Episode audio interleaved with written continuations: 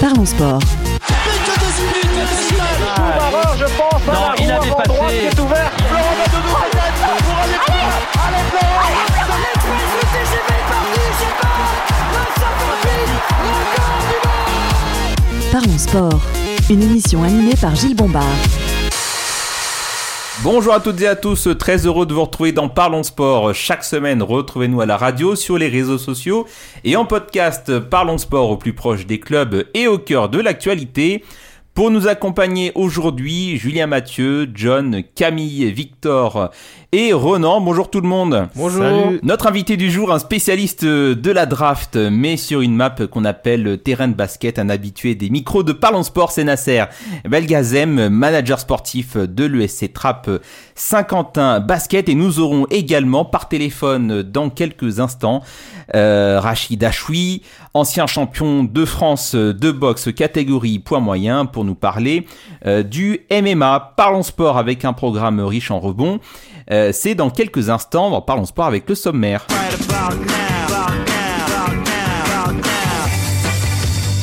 Dans quelques instants, l'édito de Julien qui reviendra sur l'événement du week-end dernier UFC 280, la victoire d'Islam Makachev contre Charles Oliveira. On y revient dans quelques instants dans Parlons Sport. Puis nous serons dans la mêlée euh, avec John, Camille, Victor et Renan. On va revenir sur l'actualité récente, la Coupe du Monde de rugby, la France qualifiée pour les quarts de finale. Euh, qui va affronter l'Italie dans quelques jours. On parlera aussi de top 14 avec la victoire de Toulouse contre La Rochelle. C'était dimanche dernier. Dans la mêlée avec de l'e-sport dans l'émission, les équipes asiatiques dominent actuellement les championnats du monde de League of Legends, euh, les Worlds, on en reparle euh, tout à l'heure. Enfin, c'est la reprise de la saison en NBA qui détrônera les Warriors? Réponse avec notre invité Nasser un peu plus tard. Et puis Nasser euh, Belkacem, notre invité dans cette émission. Retour sur ton parcours, la saison de l'ESC Trap Saint-Quentin Basket tout au long de l'émission. Voilà pour le programme de Parlons Sport. Place à l'événement du week-end. Toujours des belles sorties hein, pour Makachev. Oh, la droite Et le contre il, le sol. Il s'est fait contrer après la tentative de coup de genou sauté Oliveira. Ouais, parce qu'il y a un étranglement qui se profile. C'est exactement ce que j'allais dire, Taylor. Les autres avaient peur. Ah, il tape Il a fait taper Il a fait taper Oliveira On l'a pas forcément vu passer, mais c'est énorme ce qu'il vient de faire Makachev. Il vient de secouer le monde de l'UFC. L'UFC 280 s'est déroulé samedi soir euh, dernier euh, à Abu Dhabi pour le combat que toute la planète MMA attendait, Islam Makachev contre Charles Oliveira. Le combat a été assez expéditif, une victoire par soumission dès le deuxième round.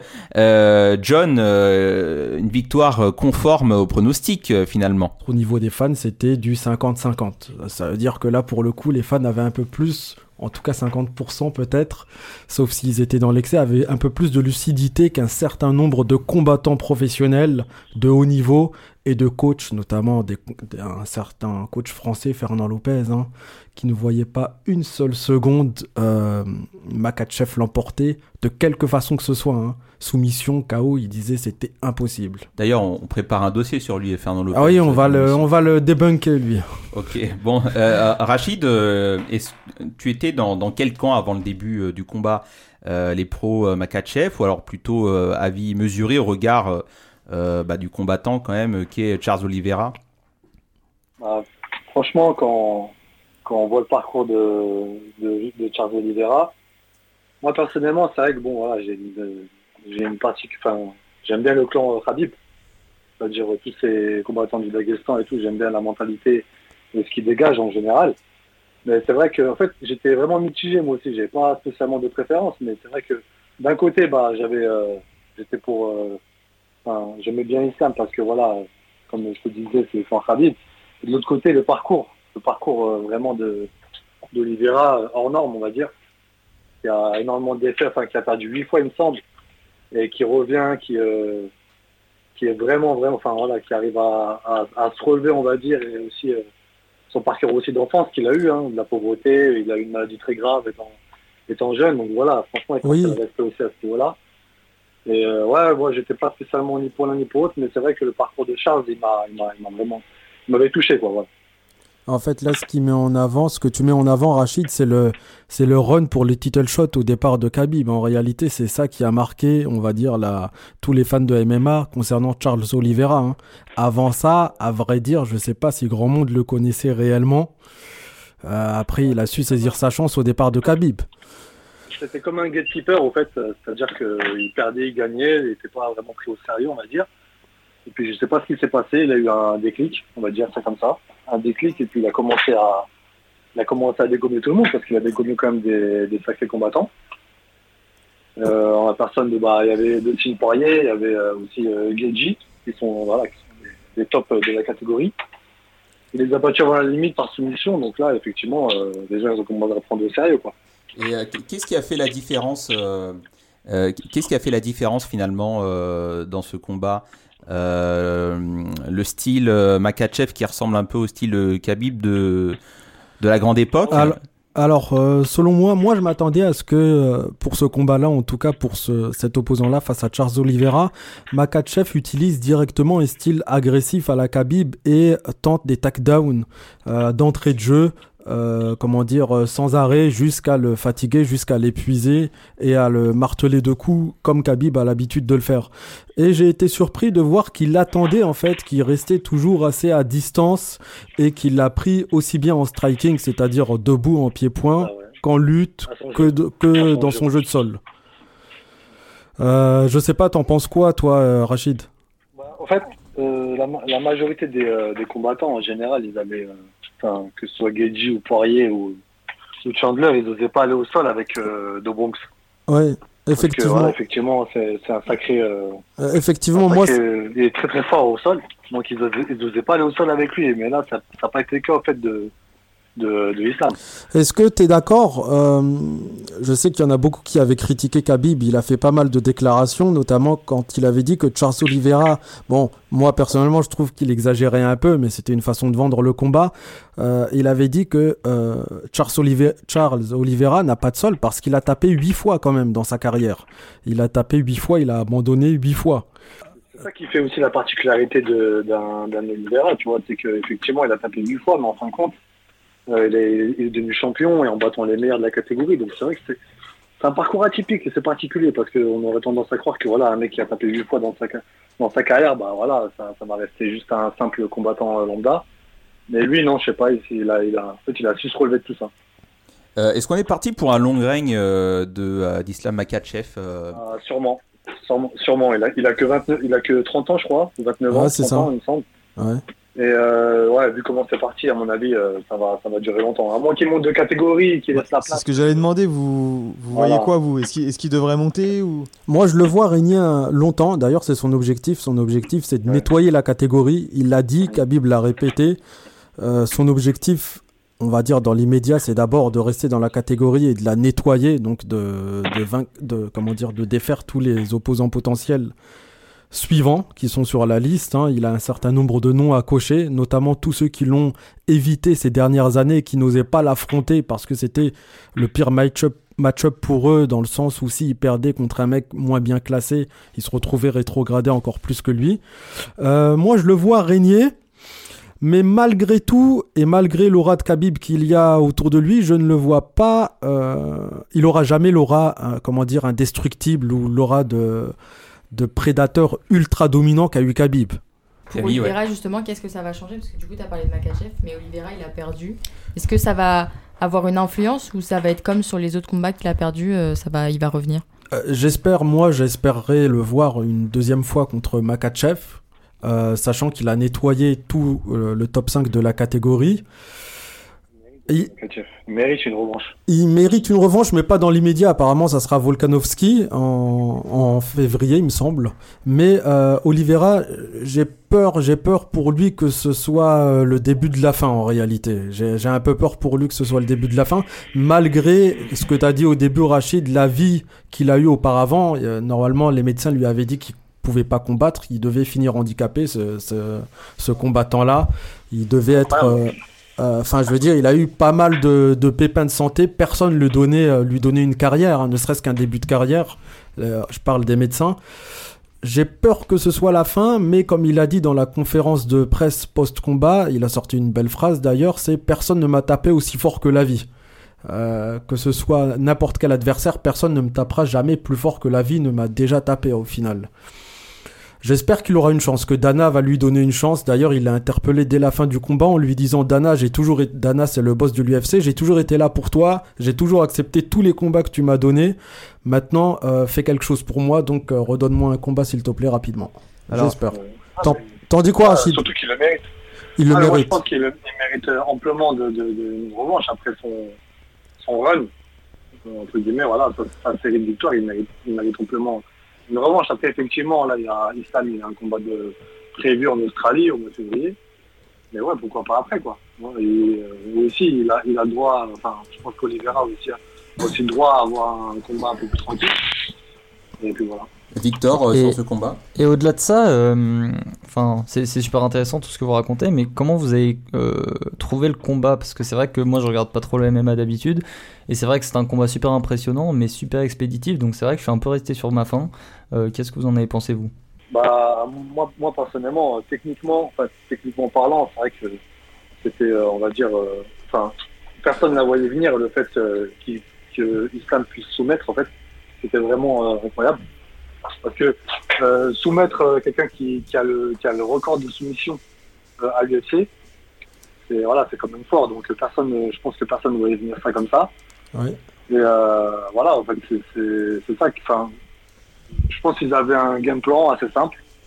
Donc, euh, pas rester devant euh, le Bronx euh, en pied-point ou en boxe, en trekking.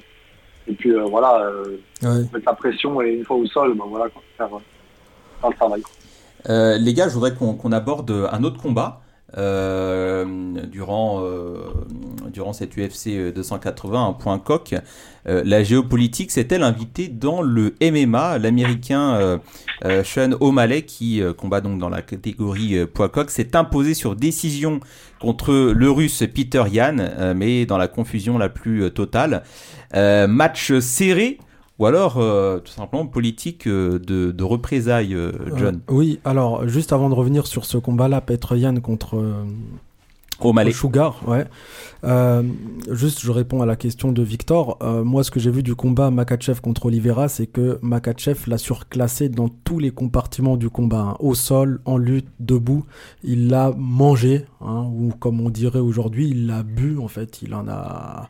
C'était un adulte contre un contre un, un petit enfant en fait. Il l'a nettoyé quoi. Il, il a joué avec lui, comme j'aurais vu Khabib jouer avec lui. Je te l'avais notamment dit, Gilles, quelques jours avant.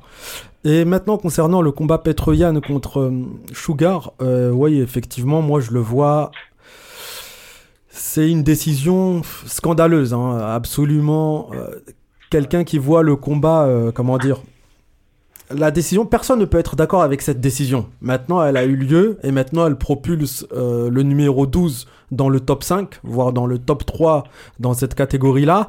Mais euh, sur les trois rondes, on en donne à 100% deux à Petroyan, les deux premiers. À la rigueur, le troisième round, on peut euh, faire un, le donner à, à Shane O'Malley, à Sugar. Mais il y a, comme dirait, euh, comme a dit le commentateur euh, sur RMC Sport, il y a comme un goût de politique dans cette décision. Hein. C'est Petroyan, c'est un Russe et euh, Sugar, c'est un Américain, tout simplement. Et on connaît le contexte politique actuel. Euh, Rachid, euh, ton avis sur le sujet il y a une part, il y a une part de, il y a une part de. Ouais, ouais, moi je pense aussi clairement que, que Petroyan a gagné. C'est vrai qu'en tant que, entre guillemets, en tant que combattant, euh, même, euh, ça fait, ouais, se faire voler, c'est, c'est vraiment le, le- une, des, une des pires sensations parce que on parle de préparation, de je sais pas combien de, de mois, de sacrifices, de perte de poids, c'est, vraiment, vraiment dur une préparation. Ouais. Et euh, déjà moi, à mon niveau, c'était euh, très compliqué au niveau national, on va dire français, c'était compliqué une préparation. Ça prenait plusieurs semaines et voilà, c'était des sacrifices. Alors eux, ça doit être pire. Donc déjà par rapport à ça, je suis vraiment euh, dégoûté pour, bah, pour, pour Petroyan. Et puis au-delà du fait que ce soit une, une décision politique, ça c'est sûr et certain quand même, parce que voilà, ce qui se passe en ce moment. Les Russes, on va dire, sont pas très appréciés. Même si Petroyan n'a rien à voir avec tout ça, mais bon. Il y a aussi, euh, voilà, business, parce qu'il présente bien, euh, Ah, il présente effectivement. bien euh, Sean O'Malley. Et euh, voilà, il le voit, enfin, beaucoup le voient comme, le- comme le futur euh, futur Connor, on va dire. Connor, ouais. Voilà, et puis, euh, puis voilà, après on sait que, on sait que Connor, euh, en termes de business, euh, ce qui, ce qui génère derrière, c'est incroyable. Donc je pense qu'ils veulent le monter aussi en tant que futur Connor. Ouais, c'est c'est- c'est exactement. C'est pour ça qu'ils lui ont facilité, c'est pour ça qu'ils lui ont facilité le- le- le- la voie pour le titre. Ouais, effectivement, c'est exactement comme ça qu'il est présenté. hein. On veut le faire monter. Il y a euh, effectivement un effet, euh, comment dire, une raison, on va dire, purement business. hein. C'est que il est, malgré qu'il soit num- numéro 12 de sa catégorie, il est bien plus vendeur qu'un certain nombre de combattants, et notamment euh, le, le russe Petroyan. Hein. Petroyan, c'est un combattant froid qui ne fait pas de, tra- qui n'est pas dans le trash talk, qui n'est pas vendeur euh, autant, autant que Sean O'Malley. Mais euh, hormis cet aspect, on va dire business, moi j'ai quand même trouvé cette décision des juges aux yeux du monde entier parce que c'était quand même la carte que tout le monde attendait, c'était la carte de l'année. Vraiment scandaleuse, vraiment. C'est triste, hein, c'est pas Petroyan qui a perdu, quelque part c'est le sport, c'est le MMA qui a perdu, qui, re- qui régresse, on va dire, à ce niveau-là. Euh, J'ai trouvé que, ça dommageable. dans- un sport voisin comme la boxe, euh, on en voit des décisions totalement incompréhensibles euh, et qui mettent limite en cause la place de la boxe en, tant que sport olympique même. Ouais. Euh, Est-ce que c'est pas une mauvaise mais là, je sais pas euh, comment, je sais pas comment ils ont justifié. Enfin, j'ai vu des, des commencements de justification de cette décision. C'était euh, aujourd'hui les juges prennent en compte euh, celui qui a le plus marqué physiquement son adversaire. Ça veut dire que si l'adversaire est en sang et euh, a le visage, on va dire euh, un peu euh, bien bien amoché, etc. Bien qu'il ait dominé, euh, on va donner vainqueur. Bien qu'il ait euh, dominé pendant 4 minutes sur 5, on va donner euh, le combat à celui qui a été dominé pendant 4 minutes, mais qui a réussi à marquer davantage son adversaire. C'est la première explication qu'a donné notamment euh, Michel Bisping, ancien combattant et champion UFC. Mais des combats comme ça, des combats où l'adversaire vaincu, euh, comment dire, où l'adversaire vainqueur a été archi marqué euh, physiquement dans son visage, a saigné, a eu les yeux gonflés, etc. Il y en a eu plein à l'UFC. Il y en a eu plein. En génétique, euh, j'ai envie de dire, euh, chacun marque plus ou moins facilement. Ouais, c'est ça, c'est ce que je voulais dire. Enfin, c'est hyper arbitraire comme. euh, Enfin, c'est peut-être pas arbitraire, mais c'est hyper litigieux comme euh, espace parce qu'il y a des gens qui marquent beaucoup plus vite que facilement et facilement que d'autres. Ouais, ouais. Ouais, c'est donc le, le, le plus moche perd, quoi. C'est ça à la fin. Oh, ah, grosso modo, hein, sachant que le, le plus moche a souvent gagné. T'as dit quoi, pardon? Je vois celui qui a la peau la plus euh, Ouais. fragile, euh, bah, il, il est amené à perdre. Donc, Non, mais je pense, pas que, je pense pas que je pense pas que ça pris en compte ça. Nasser Il y a un Américain qui est fragile et qui marque euh, du visage là, qui. Dustin Poirier, non? Non, non, non, non. L'Américain, le... c'est ce qu'ils appellent le voyou de New York, du Bronx. ah, Ça me dit rien du tout. De- Ah oui, notre jazz, non? Ouais. Ah, les Mec. Diaz, les frères Ah ouais, Diaz. non, mais, c'est ils sont Compton, pas de New York. Ah, c'est Compton, je crois que c'était le Bronx. Ah, ils sont pas de New York. Euh, bon les gars, bah écoutez, je pense qu'on a été euh, complet sur euh, sur le MMA. Euh, merci euh, beaucoup Rachid Achoui d'avoir été avec nous. Merci à toi, avec plaisir. Avec Désolé, c'est pas évident aujourd'hui. Mais... Non non mais ouais. il y a pas de souci. Bah on, on passe au studio quand tu veux Rachid. Ça marche, merci. merci. Merci Rachid. Au revoir. euh, Au revoir. Ciao. À bientôt, euh, Rachid. On, on le rappelle, ancien euh, champion de France euh, de boxe en point, en point moyen qu'on avait déjà accueilli ici dans les studios euh, de, de Marmite FM. Sans transition, euh, Julien, on va passer sur, sur du basket avec un petit euh, jingle pour introduire notre invité. In a world for one night only. Welcome to the stage. Notre invité au micro de Parlons Sport, Nasser Belkacem, manager sportif de l'ESC Trap Saint-Quentin euh, Basket. Alors on va d'abord revenir avec toi euh, Nasser sur, euh, sur ton parcours. Euh, le basket, depuis combien de temps et pourquoi? Parce que j'habitais à Ifarge, à Trappes, en face du gymnase Rousseau, tout simplement. J'ai commencé à 5 ans. Après avoir déménagé du square de la commune à Ifarge, le seul sport qui était viable chez nous, c'était le, le basket. Ce qu'on appelait le quartier, le centre de formation, c'est là où tous les joueurs de Trappes sont sortis. La famille ici, Diakabi, ma famille à moi. Donc tu as, toujours été au sein du club? Toujours, j'ai commencé à 5 ans, ouais. Euh, alors, raconte-nous un petit peu ton, ton parcours. euh, Ah, moi, j'ai été joueur jusqu'en senior. J'ai beaucoup quel joué. poste? Bah, évidemment, meneur. Meneur Poste de jeu. Poste 1. Et il y en a qu'un, poste 1. T'as annoncé. Ah. Bah, Julien, tu sors, désolé. non, non, j'ai toujours été meneur de jeu. Et j'ai commencé à 5 ans, j'ai joué, j'ai formé, j'ai entraîné. Et après, on a pris la casquette euh, d'entraîneur uniquement. Depuis combien de temps t'es euh, t'es dans l'encadrement du club? Ah, j'ai encadré, je crois que j'ai commencé à entraîner à 15 ans. Ah ouais? Ouais, ouais, j'ai entraîné à 15 Donc ans. on commence par les euh, tout petits Euh, non, moi j'ai commencé par des seniors filles. Ok. Parce qu'elles étaient difficiles à gérer à l'époque. Donc euh, j'ai commencé par le plus dur, les filles. Ok, comment ça, difficile à gérer euh C'est très difficile, les filles. Ah ouais? Ouais, Ouais. tout de suite les clichés, franchement. Non, c'est très difficile parce qu'il faut gérer un groupe de filles, il faut être dur, mais et surtout, faut, faut pas se tromper techniquement, parce que tu sais. euh, Bon, on, on rappelle Camille que, que tu joues dans une équipe de rugby euh, C'est- c'est- féminine et que, bon, a priori ça se passe bien. Oui, c'est ça. Voilà, Il n'y a pas de drama. C'était peut-être euh, Ouais, j'y crois propre pas. à ton. Il y a toujours du drama. à moi. ton club. euh, moi, je vais te raconter une histoire. Lorsqu'il y avait les cinq filles qui jouaient, il y avait les cinq sur le banc. Et tu les entendais parler, à parler sur les cinq qui rentraient et les cinq qui sortaient, c'était ah, c'était- difficile. C'était toi le coach, hein Ouais, ouais. Et moi, j'étais très jeune à l'époque. Et c'était plus âgé que moi. Euh, Non, non, j'ai j'ai beaucoup appris.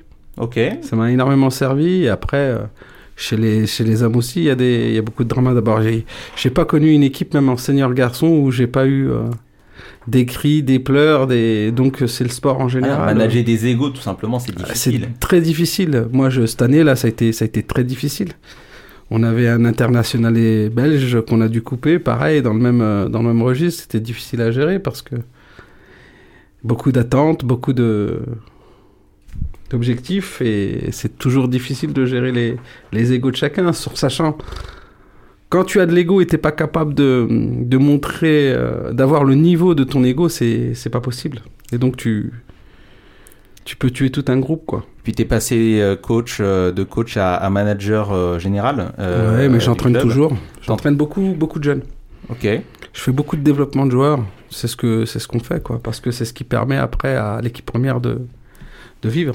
Mais tu t'occupes, euh, enfin surtout aujourd'hui, des nominations de coach, euh, notamment pour l'équipe première. Oui. Oui. On recrute, on les forme. Après, ils deviennent entraîneurs. C'est ça l'objectif. Alors, qu'est-ce qui te plaît le plus euh, aujourd'hui dans ton rôle de, manager sportif? Quand on est, euh, alors on le rappellera tout à l'heure, euh, mais donc euh, l'ESC Trapp euh, Saint-Quentin Basket, qui est un club de National 3, euh, qui a déjà évolué dans les catégories supérieures. Donc, on, est dans un club un peu tremplin où on est certes euh, scouté, c'est comme ça qu'on dirait aujourd'hui dans, le monde du sport, euh, mais on a aussi des ambitions de monter dans les catégories supérieures. Ouais, sur les cinq dernières années, on a fait quatre fois deuxième, une fois premier. Après, c'est nous, il n'y a qu'une montée, donc c'est di- c'est difficile. Après, ça se joue sur pas, grand-chose. Euh, il y a deux ans, on aurait dû monter. Mais après, c'est difficile. Nous, on représente la ville de Trappes 50 ans en Yvelines. Hein, Ouais, on, on y reviendra tout à l'heure hein, sur, euh, sur, sur la saison. Et on a énormément de, de difficultés à gérer euh, certains matchs. Certains matchs où il faut être vraiment, vraiment, vraiment plus fort pour gagner. Euh, on parlait tout à l'heure de sport, mais le sport, c'est que de l'injustice, c'est que de la politique. Je parlais d'MMA, c'est que du business. C'est comme la NBA. Quand on choisit une personne pour qu'elle monte, eh ben, elle va monter. Nous, l'année dernière, ils ont tout fait pour que le Valois monte, ils, ont, ils sont montés. Ils n'avaient aucune défaite. J'ai rec- j'ai- j'ai recruté le meneur de Levallois. Euh, ceux qui ont, qui ont été fi- qui ont fini champion de France euh, l'année dernière, il est venu à Trappes. Au bout de trois matchs, il a dit J'ai jamais été arbitré de cette façon-là. Je dis ouais, bien, bien- bienvenue dans le monde réel. Parce que c'est ça qui est difficile. Après, euh, il faut accepter euh, l'entourage qui peut être difficile et passer outre et travailler pour être plus fort, mais vraiment plus fort, tout simplement. Après, c'est du travail. Il faut l'accepter. Euh, alors, le, le bassin euh, très dense de, de l'Île-de-France est un pourvoyeur de pépites dans tous les sports. Comme tu le sais, euh, Nasser, on en discute souvent ici. Comment faire face à la concurrence des autres sports plus médiatiques, plus prisés? Bah nous, on a une autre politique à, à Trappes concernant le basket parce que pendant 10 ans, le basket a un petit peu disparu euh, de la ville. Parce qu'il y a 10 ans, on gagnait beaucoup de titres au niveau Île-de-France, donc c'était important de, de, de gagner des titres.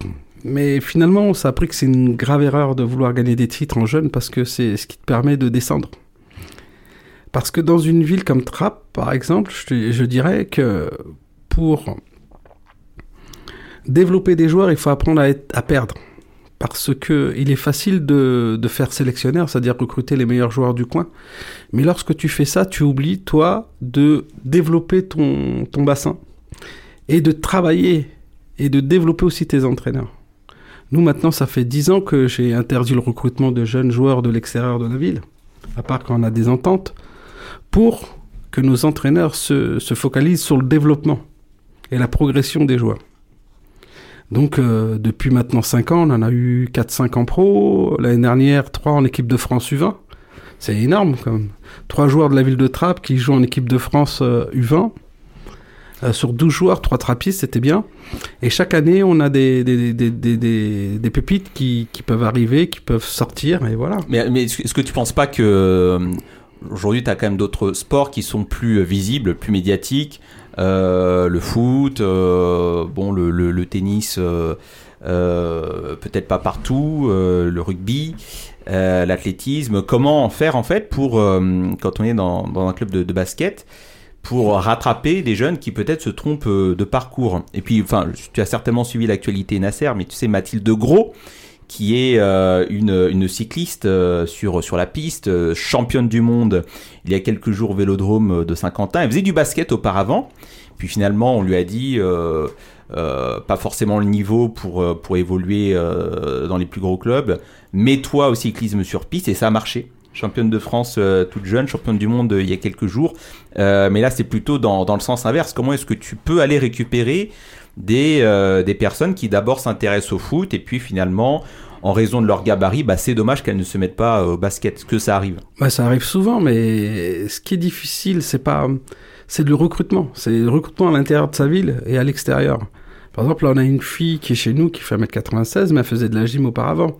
Ça, ça a été une détection qui a été faite sur les forums, tu vois. Ou sinon dans les écoles, parce que nous, ça nous arrive de rentrer dans les écoles, c'est là qu'on va détecter. Dans la rue, on détecte. On a énormément de joueurs qu'on a détectés. Les plus gros potentiels, ils ont été détectés sur la ville, mais dans les quartiers.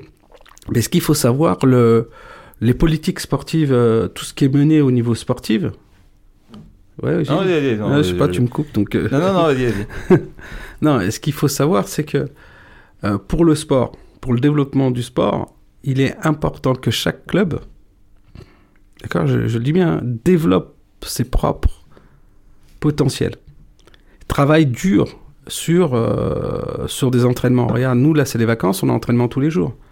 C'est entraînement tous les jours. Du lundi, euh, les catégories, elles s'entraînent, chaque catégorie va s'entraîner deux heures par jour. Mais d'abord, il faut les intéresser euh, à Mais ce comment sport. tu il les faut leur donner envie de venir Bah, c'est- un club de basket.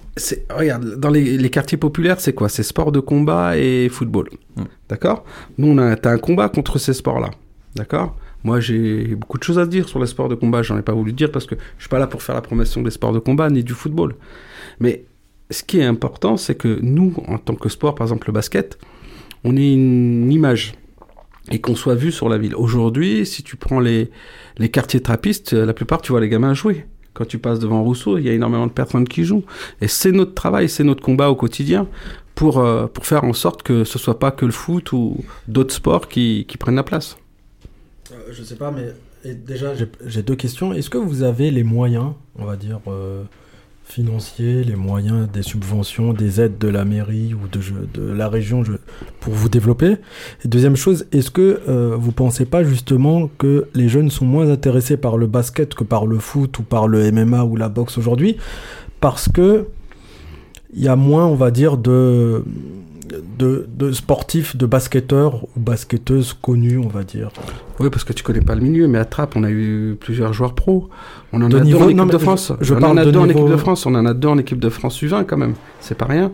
On Si, en a deux en si, pro. C'est des U20. Je parle de niveau international, je veux dire. Ah bah, tu sais, il y a 10 Des inter- figures emblématiques de, Bah, de niveau international, sans parler des anciens Michael Jordan qu'on voit sur toutes les chaussures. Tu sais, par exemple, pour une équipe de France, tu as, 12 joueurs, par exemple, au basket. Pour avoir 12 internationaux. Imagine, sur toute une ville, c'est très difficile d'avoir un international, un international qui sort de la ville. Nous, on a, au foot, il y a eu Nicolas, Nicolas Anelka, c'est tout. Mais c'est pas ça. Euh, c'est c'est pas. Mais ce que j'essaye de dire, c'est euh, ce qui vous fait défaut au basket, c'est plutôt le manque de figures emblématiques, de représentants, Ah, d'ambassadeurs y a pas de de ce sport-là. locomotive, quoi. Y a pas de. Non, je pense locomotive. que c'est faux de dire ça. C'est pas, c'est pas les locomotives parce que. Qui sont les ambassadeurs en Bah, basket je vais t'expliquer. Si tu me laisses finir, je vais t'expliquer c'est comment, comment, comment fonctionne un petit peu le basket euh, européen ou français. Les gamins, ils s'identifient pas aux mecs qui jouent en première division en pro. D'accord? Nous, on en a trois en pro. A. C'est pas, ils les connaissent même pas. Ils s'identifient uniquement à la NBA. C'est-à-dire qu'aujourd'hui, le marché du basket, c'est la NBA. Ils vont connaître tous les joueurs, les jeunes vont connaître tous les joueurs NBA, mais ils vont connaître aucun joueur du championnat de France. Mais c'est légitime parce que ça donne pas envie. Le championnat de France, il donne pas envie. Après, il y a l'Euroleague. Même les gamins sont pas attirés par l'Euroleague. Donc aujourd'hui, la NBA, c'est devenu le championnat locaux.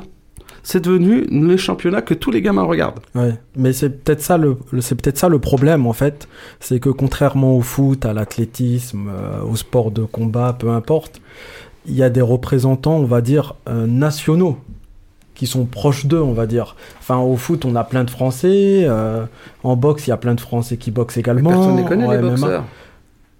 Moi, je connais pas de boxeurs, moi.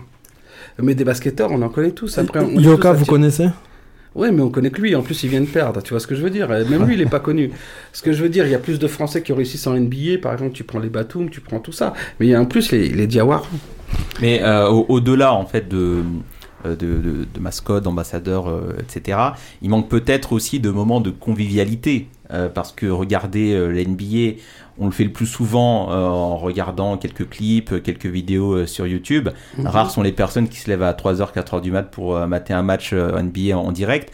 Alors que pour d'autres sports, le tennis, le handball, le foot, le rugby, euh, lors des grands événements, on peut se réunir euh, entre, en- entre amis puis passer un, un- un bon moment en regardant un match en direct. Ouais.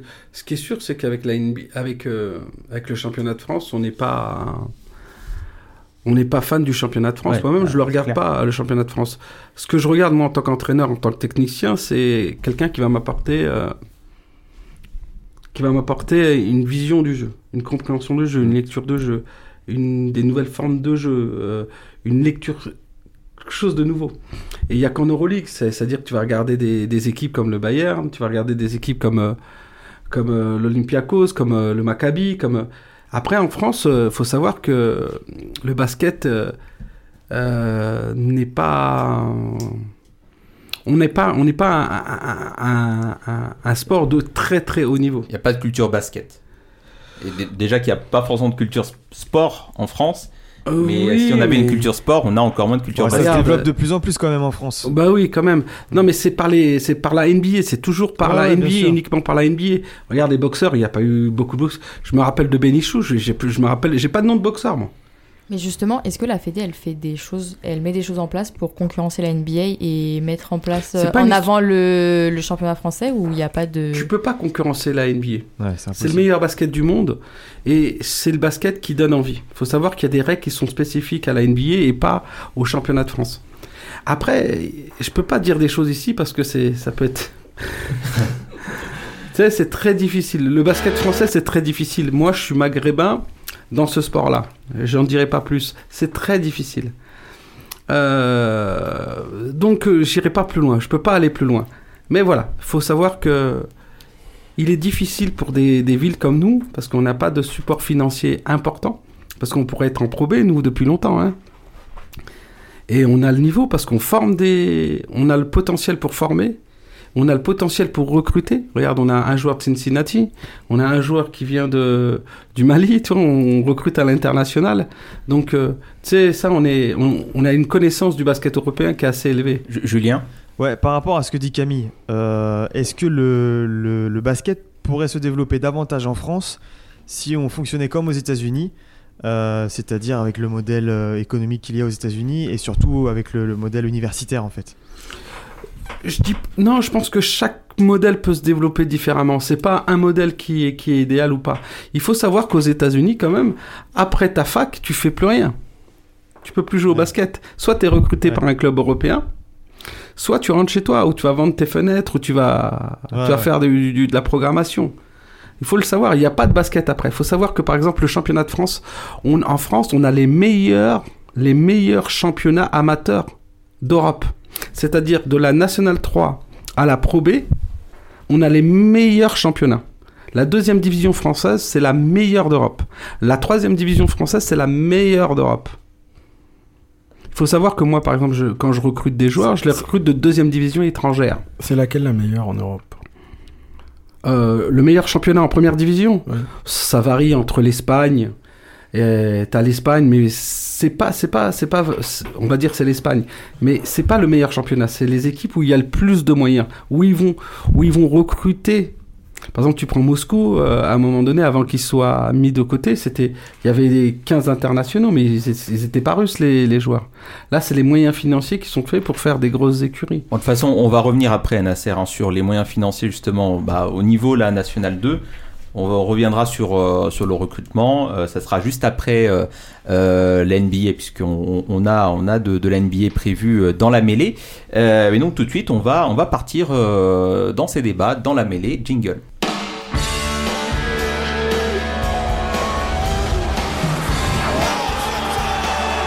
Exceptionnel geste. Alors, on entend là des commentateurs qui peut-être euh, commenteront la prochaine Coupe du Monde euh, de rugby masculine qui aura lieu en France euh, l'année prochaine. Euh, Mais euh, ici, on parle dans Parlons Sport de Coupe du Monde euh, de rugby, mais avec euh, les Bleus euh, UES, avec euh, toi Camille. Est-ce qu'on a un son, euh, Julien, pour, euh, pour celui-là? Allez, on a un petit jingle, ça vous va? Allez, vas-y.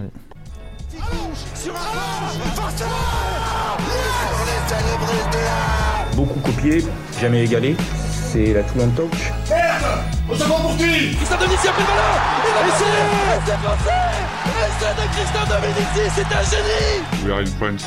We speak French. Ouais, il est là le ballon Elissan C'est fini Il faut aller jouer en touche, Jean-Baptiste C'est ce qu'il fait Faudra te satisfaire de ça. Que ça te plaise ou non, faudra se satisfaire de ça. D'accord? Et très bientôt dans ce jingle, euh, des essais de Manon Philopon euh, peut-être, euh, on va parler euh, de l'équipe de France de rugby qui après avoir battu les Fidji 44 à 0 samedi dernier, eh bien la France termine meilleure deuxième des poules et va affronter L'Italie en quart de finale, ça sera samedi prochain. Il faudra se, ré- se réveiller tôt, voilà, 5h30 euh, euh, du matin. bah, il faudra se lever, quoi. Euh, L'équipe de France n'avait pas vraiment convaincu euh, lors de ces deux premiers matchs. On l'expliquait euh, ici dans Parlons Sport la semaine dernière. Est-ce qu'avec cette large victoire, Camille, on voit, on assiste là à une montée en puissance de cette équipe de France? Ouais, on voit quand même une évolution. Il y a quand même moins de fautes, il en reste, mais on peut. on- Le jour où on sortira le match parfait, euh, faut espérer que ce soit en finale et pas contre les Fidji. Ouais, c'est quoi On voit encore trop de déchets, euh, notamment. Enfin, je me suis en première mi-temps sur euh, des, des lancers en touche. euh, Ouais, il y a eu des lancers qui n'ont pas été droits et il y a aussi eu bah, pas mal d'en avant et surtout le gros point noir qu'on a depuis le début de la compétition, c'est les, les pénalités qu'on se prend. Et si on veut vraiment espérer augmenter et aller plus loin dans la compétition, va falloir changer ça parce qu'on peut pas gagner des matchs hyper importants en étant trop pénalisé. En tout cas, il y a eu du changement euh, déjà dans la composition puisque la charnière euh, a changé. Euh, on, a une charnière maintenant Jessie Trimoulière-Pauline Baudon qui a remplacé Caroline Drouin qui a été re- replacée en trois quarts centre et Laure Sanson, on l'avait expliqué, qui est blessée, qui a mis un terme à sa carrière comme tu l'avais dit Camille. Est-ce que c'est une bonne chose là d'avoir testé une nouvelle charnière? Est-ce que c'est prometteur pour la suite? Euh, je pense qu'il faut tester les choses parce que une charnière peut fonctionner un moment et puis on ne sait pas pourquoi pour un match elle va pas trouver la solution et avoir euh, une deuxième charnière potentielle, ça peut des fois changer les choses. Donc c'est important de les tester, surtout que les Fidji là c'était une équipe qui était plus faible, donc le risque était moindre. Après je pense que malgré tout on va revoir euh, Caroline Drouin à l'ouverture samedi matin parce que c'est elle la numéro 1 à ce poste et même si Trémouillère elle y a joué et elle a fait un bon match malgré tout, bah je pense que bah, Drouin elle est au-dessus et elle, euh, elle anime le jeu. Puis après c'est peut-être aussi le lien entre le, bah, Bourdon et, euh, et bah, Trémouillère qui a primé mais on verra bien. Euh, parmi les performances individuelles qui ont été euh, saluées, euh, notons celle de Manon Philopon, on, on, en parlait il y a quelques instants, qui a marqué deux essais contre les Fidji. performance saluée à juste titre. Ouais, la performance de le match de Maël, Philopon, pardon, il est vraiment, il, il, était vraiment complet. Elle a vraiment fait un bon match et j'espère qu'elle va continuer parce que quand elle est comme ça bah, ça fait du beau jeu et ça aide toute l'équipe. On va affronter l'Italie, euh, prochain adversaire donc euh, samedi matin, quart de finale. Euh, L'Italie qui nous a battu le mois dernier, 26-19, c'était un match de préparation. Donc c'était le, c'était le mois dernier. C'est la première fois que l'Italie atteint ce stade de, compétition, que ce soit pour les équipes masculines, les équipes féminines. Et est-ce que les Bleus partent euh, pour autant euh, favorites ou comment est-ce que tu expliques là cet accident de parcours euh, le mois dernier? Non, je pense que les Françaises elles restent quand même favorites parce que on les rencontre extrêmement extrêmement souvent dans le cadre du tournoi destination et on les bat. Généralement, le tournoi se joue toujours entre les Françaises et les Anglaises. Donc sur le papier, on est devant. Après, faut pas non plus négliger que ça reste un match à, avec un enjeu énorme euh, est-ce que l'expérience des Françaises qui ont déjà vécu ce genre de match va jouer? Je l'espère. Mais il ne faut pas non plus nier aussi euh, bah, toute l'importance que ça peut avoir pour les Italiennes qui peuvent les transcender et qu'elles fassent un match euh, absolument incroyable.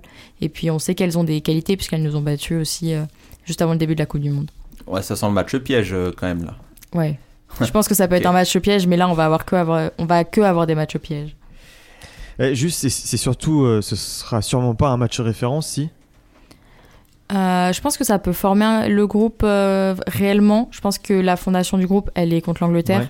Mais ça peut continuer et ça peut donner de la confiance, surtout qu'après, on va se prendre la Nouvelle-Zélande en demi si on gagne. Va falloir du courage. Euh, si on passe l'écart, très bien, oui, mais après en demi, on va certainement tomber sur la Nouvelle-Zélande. Ou les Pays de Galles, hein, qui sait non. non. non, non, non, non, On, rappelle que la compétition se passe en Nouvelle-Zélande. Eh non, mais euh, jamais. Euh, les, nous-mêmes, les, les Galloises, on leur met euh, presque 50 points à tous les tournois. impossible que la Nouvelle-Zélande elle perde. Hein. Est-ce qu'il est possible qu'elle perde justement contre nous en demi? On l'a déjà fait. On l'a déjà fait plusieurs fois. Après, elles font quand même un début de compétition qui est vraiment énorme. à chaque fois, c'est des gros scores. Même contre bah, l'Australie qui finit deuxième de la poule, où, où c'était serré, elles ont accéléré en 20 minutes, elles leur ont mis 20 points dans la dans le compteur. Donc, euh, va falloir faire le match vraiment parfait si on veut réussir à les battre euh, en demi-finale. Euh, sachant que la Nouvelle-Zélande a déjà gagné six fois la Coupe du Monde sur neuf éditions. C'est ça. Donc bon, ça va être, ça va être un peu compliqué. Elles ont l'expérience, elles savent gérer ces matchs-là. Quoi. Mais après, c'est la tradition néo-zélandaise aussi qui le fait que on, verra hein, potentiellement donc euh, de toute façon on aura encore un match pour la troisième place si c'est comme chez les hommes euh, en général face à la Nouvelle-Zélande en Coupe du Monde c'est plutôt pas mal à part quand on est en finale mais sinon mais ça dépend où tu joues là tu joues à Auckland tu joues à Auckland, au stade Eden Park. Euh, ouais, les, les France-Nouvelle-Zélande, c'est toujours des matchs hyper beaux, que ce soit chez les garçons, chez les filles. notamment, on peut rappeler, il y a quelques années, il y avait eu un, un match à Grenoble et c'était la première fois qu'on gagnait contre elle. c'était juste incroyable. Donc euh, on peut que espérer finalement de devoir jouer contre elle. Bon, si, à demi, potentiellement, le match il sera à 4h30 du mat. Donc euh, j'enverrai des messages à Tone pour que tout le monde soit levé, hein, vous inquiétez pas. Euh, alors on va on va changer de compétition maintenant. On va parler de top 14 toujours avec toi Camille. Dimanche dernier, le leader du championnat de France, le Stade Toulousain, a affronté le Stade Rochelet. Pour un choc au sommet, Camille, tu étais au stade Ernest Vallon pour ce, stade, pour, pour ce Stadio Tico. Voilà, j'ai je voulais inventer un mot et puis euh, c'est raté. Euh, est-ce que ce match a tenu toutes ses promesses euh, pour toi? Ouais, le, match était vraiment incroyable. dès le début, il s'est emballé. Il y a eu des grosses percées de La Rochelle qui ont commencé à mettre très à mal la défense toulousaine. Puis après, Ramos a commencé son festival. C'était incroyable. L'essai est juste magique. Alors, on rappelle juste les, les faits du match. Une expulsion euh, très hâtive euh, Ouais. d'un joueur de La Rochelle, Reda Wardi. On en parlait en plus euh, de lui, euh, Néo, euh, bleu, enfin nouvelle, Bah, nouvelle justement, il, il va pas pouvoir aller voilà. en équipe de France parce qu'il va être suspendu. Donc ses rêves en bleu, ils sont morts. Euh, donc expulsé très tôt euh, dans le match. Euh, pourtant, moi j'ai senti Toulouse, c'était assez poussif hein, quand même, à 15 contre 14. euh, ouais, franchement, La Rochelle, fluide, hein. La Rochelle, ils ont fait juste un match énorme euh, parce que même en étant au stade, on n'avait pas l'impression que les Rochelais étaient 14. Il y avait toujours quelqu'un pour rattraper. Euh, il y avait très rarement des décalages. C'était vraiment un très très gros match. Et autant j'étais à fond pour Toulouse, mais j'ai pas caché que La Rochelle méritait de repartir avec un point. Euh, en tout cas, La Rochelle a marqué plus d'essais euh, sur euh, ce match que, que Toulouse. C'était assez paradoxal. Euh, mais donc, tu commençais à le souligner. Thomas Ramos a inscrit la totalité des points. Donc, Il très a été propre. euh, magique, vraiment incroyable. il a inscrit un essai. Il était très propre euh, sur, euh, sur les pénalités, euh, surtout. Est-ce que c'est de bon augure pour, pour l'équipe de France? Ah bah j'espère parce que là, s'il est pas titulaire avec le début de saison qu'il fait, c'est un scandale. ah, Il sera pas titulaire en 10. euh, Pas normalement. forcément, pas forcément en 10, mais il peut jouer en 15. Il y a la place à- en 15. Ouais, alors il y, a- il y a de la place euh, puisque Jaminet euh, est, est blessé. Mais alors c'est euh, comment dire? Euh, Normalement, si on fait la Coupe du Monde demain avec euh, aucun blessé, il est sur le banc. Il est sur le banc. Mais après, euh, c'est quand même euh, avec les. pré- Enfin, si on garde vraiment totalement les- la situation actuelle, c'est quand même un remplaçant de très grand luxe parce que il a vraiment la carrure de d'un titulaire et on peut pas nier qu'il remplace quand même euh, Ntamak à la perfection sur le début de la saison euh, depuis qu'il est blessé. Ouais, Tama qui, euh, qui n'a pas joué. oui, le d'ailleurs, il va très très bien. Il était sur la pelouse pour l'échauffement. Il va très très bien. Euh, en tout cas, on l'attend comme, euh, comme titulaire euh, dès les tests matchs de l'équipe de France au mois de novembre. On en reparlera bien sûr ici. Un mot sur l'ambiance au stade, Camille, c'est comment d'aller voir un, un match à, à Ernest Vallon? C'est incroyable. La ferveur qu'il y a, c'est vraiment magique. En plus, j'étais du côté où il y avait bah, tous les tambours, etc. Donc vraiment, c'était incroyable. Rappelle, tu supportes Clermont, bien sûr. Bah, bien évidemment. Toujours.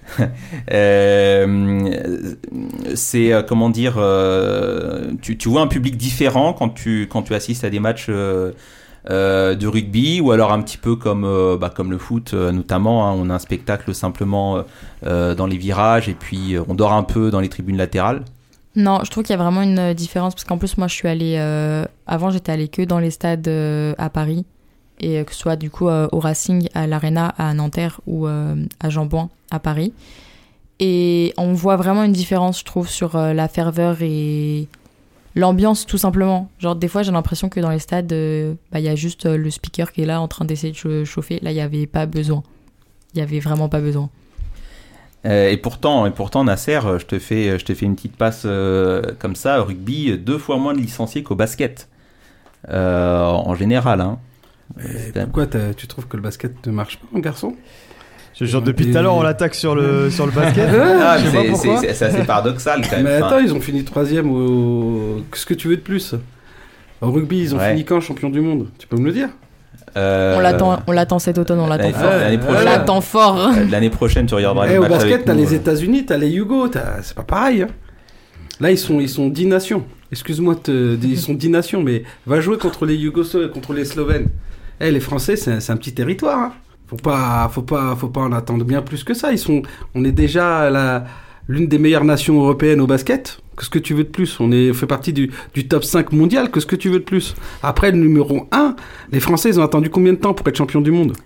Euh, non, mais alors, ce que je veux de plus, euh, peut-être, euh, comment dire, un, un vrai match de Pro A avec une belle ambiance euh, dans, dans, dans un gymnase. Est-ce je peux te dire, possible, bah, va, va, dans, va dans le sud-ouest pour des matchs de, de département ou de région, tu vas voir c'est quoi, euh, c'est quoi, c'est, quoi l'ambiance? Sauf que tu connais pas, t'es, t'es enfermé dans ton studio, va dans les gymnases, Ouais, tu vas voir. Il n'y a, il y a pas assez de place pour organiser un match de cherche basket pas. ici. Euh, Non, non, je suis pas, je suis pas du tout d'accord avec toi quand tu parles du basket. Les résultats sportifs en filles en garçons, ils sont bons. Au hand, c'est exceptionnel, je suis d'accord. Mais à part le hand, dans les sports collectifs, dis-moi des nations, euh, euh, un sport en France qui domine. En, en termes de résultats, en termes de, de ferveur, résultats, euh, euh, comme ça. pourquoi le enfin, ferveur, là Tu parles de eh, mais ferveur. Parce que l'émotion, c'est important Eh, aussi. mais euh, nous, on n'est pas tambour. c'est- Nous, c'est- on est- aussi comme ça qu'on se Le basket, c'est du euh, une R. Kelly passion. qu'il y a dans les tribunes. C'est du, c'est du Tupac. C'est pas pareil. On n'est pas là avec des tambours. C'est pas pareil. C'est pas la même ambiance. Eh, mais la passion, mais les émotions, mais je pense que c'est pas la même culture aussi. C'est pas la même culture. Viens à Trappes, Voilà. tu vas voir, tu vas voir R. Kelly, tu vas voir du Tupac, tu vas voir du Dr. Dre. Ah, ça, c'est, c'est fantastique les, les ambiances basket. Sauf c'est des ambiances différentes. C'est très funky, c'est, c'est autre chose. C'est pas pam pam pam pam. Non, c'est autre chose. Ça, tu, si tu veux ça, tu vas dans le rugby. Attends, non mais attends, le choc. Toulouse La Rochelle, environ le 30 quand 000, même- euh, 30 000 spectateurs au Bah, stade. Ernest Ouais, Vallon. le stade à guichet fermé et c'est quand même, enfin, ça reste euh, une des plus belles affiches du championnat puisque c'est les deux derniers euh, clubs qui ont remporté la Coupe d'Europe. Je sais pas, moi je me rappelle des Villeurbanne Orthez, c'était exceptionnel. Je, je vais arrêter. Ah, mais est-ce que c'est exceptionnel Euh, Est-ce que c'est euh, pour Mais après, autant faut voir comparable à un match euh, à Istanbul par exemple Je pense pas. Mais Ista- t'as, t'as- t'as une ambiance carrément différente Mais tu, quand comptes, tu vas tu, voir. tu euh, compares Istanbul et tu compares. euh, Mais c'est Mais complètement parce que je trouve que là, t'as une vraie ambiance quand tu vas voir À un match à Istanbul. Mais. Ouais, mais je pense que c'est des barjots aussi, hein. Non, non, mais, Non, mais mais- euh, attends, ça attends, peut être en Turquie ou en Grèce. Attends, attends, attends. Tu prends n'importe quel stade de rugby ou tous les sports, il n'y a aucune ambiance comme en Grèce, comme à Istanbul. Va voir des matchs. Je pense qu'on avait une belle ambiance pour le coup à Toulouse. Non, non, non, non, non. Tu, tu, vois pas c'est quoi. Même va, va, va à, à Ljubljana. Tu vas à Ljubljana, l'ambiance est exceptionnelle. Faut- tu vas à, à l'Olympiakos. Mais après, c'est des cultures qui sont différentes. C'est que les, les Français, ça n'a jamais été des, des, des, des, des, des- des grands supporters. Peut-être au rugby, mais sinon, Ouais, regarde bah, foot, après, ça euh, reste malgré tout aussi plutôt des, bah, plutôt des, comment dire, bah, des connaisseurs. C'est surtout dans les stades comme ça où il y a facilement des guichets fermés, c'est pas des systèmes d'abonnement. Du coup, c'est des connaisseurs qui vont acheter un abonnement à l'année au stade pour pouvoir après aller voir les matchs. Il y a combien de, de supporters sur un- dans un stade de rugby? Ça dépend de la capacité. Je connais pas la capacité d'Ernest 10, Vallon. 15 000 30, 30, un Non, peu non, plus de ouais. 30 000 à, à Toulouse. Voilà, 30 000. Un peu plus de 30 000. Ah, c'est, c'est déjà pas mal pour un match de rugby, je trouve. Hein. Franchement, ouais, pour Euh, réunir 30 000 personnes, euh, c'est Ouais, pas mais mal. si déjà. tu parles de 30 000, tu parles de, de, de, de, de la plus grosse affiche. Au basket, si tu fais une grosse affiche, euh, tu, maximum, tu auras quoi 15-20 000 personnes tu peux Mais pas après, avoir plus, regarde hein. là, euh, T'as pas, pas de gym déjà qui, qui a- en France, Ouais. t'as pas un gymnase, du moins, un Oui, stade non, où mais tu peux mettre sûr, plus de 10 000 personnes. Mais c'est pareil, euh, mais va quand maintenant, ça joue, va à quand, l'Olympiakos, tu vas voir, tu peux mettre 30 000 personnes. hein. quand ça joue au Stade de France, les matchs d'équipe de France, euh, France-Nouvelle-Zélande, il y a 80 000 personnes dans le stade. hein, euh. Oui, mais il faut savoir que le rugby, c'est différent. C'est des gens qui jouent pas au rugby, ils vont voir du rugby juste pour mettre le maillot et c'est pas pareil. Juste pour finir sur le top 14, euh, tu les vois.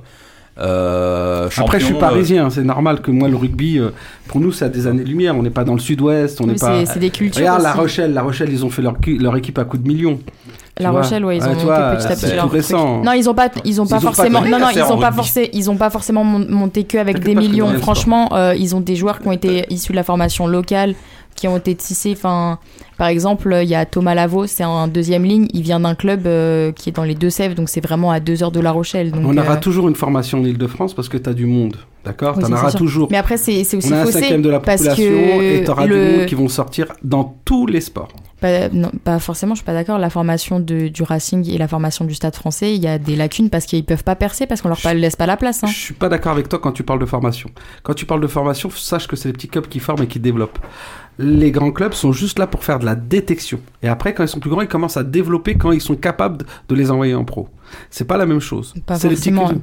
Bah, mon frère était au Racing, la détection, elle a- enfin les- la sélection, elle a commencé en moins de 14 ans. Oui, mais- alors, pour aller sur les moins de 16 ans. Ouais, mais quand je te Donc, parle de euh, sélection, c'est- c'est- c'est-à-dire que c'est- on ne doit pas parler de la même chose.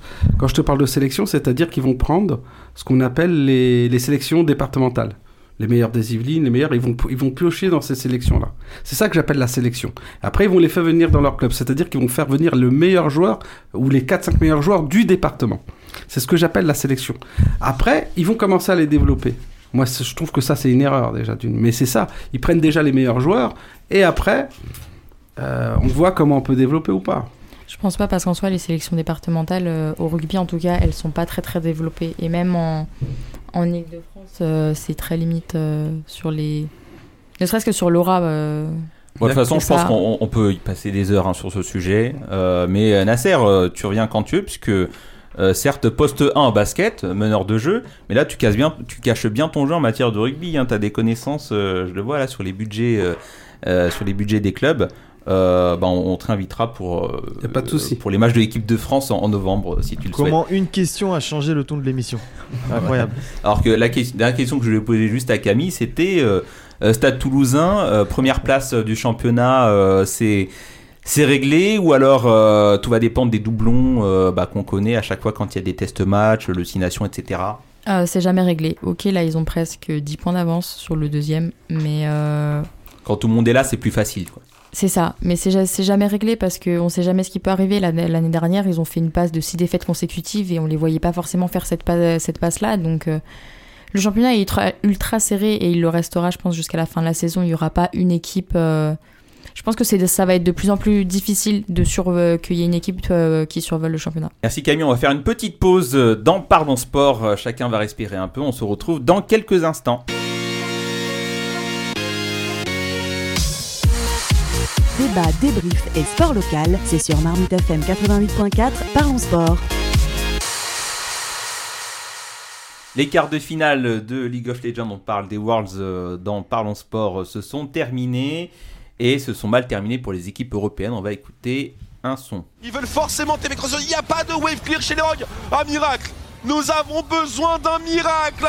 Téléportation pour les GG, le kick, la chaîne, c'est quasiment pixel perfect, il évitera la bulle de justesse, première tourelle de Nexus qui est sur le point de tomber, Canavi, Canavi qui est toujours debout, mesdames et messieurs, c'est fait, c'est fait pour les GG, le site numéro 1 de la LPL sera en demi-finale du championnat du monde.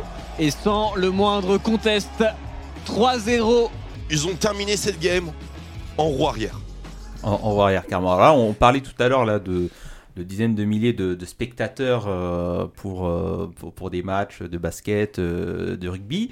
Euh, mais là, on parle des, des Worlds de League of Legends, e-sport.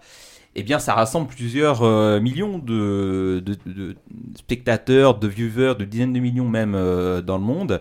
Euh, et ça y est, les quarts de finale se sont terminés. On parlait d'une seule équipe rescapée européenne la semaine dernière, Rogue.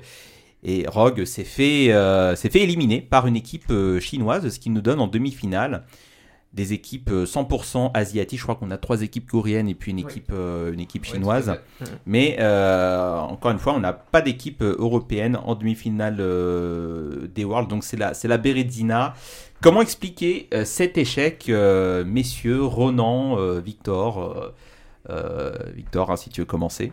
Alors du coup, euh, pour reprendre un peu ce qui a été dit, effectivement, Rock qui, qui, qui perdait les quarts de finale, bon je l'avais dit la semaine dernière, c'était sûr qu'il allait avoir un 3-0, c'est sûr qu'ils allaient se faire exploser, et pour moi ils méritaient même pas d'aller en quart de finale, pour moi ça devait s'arrêter au pool.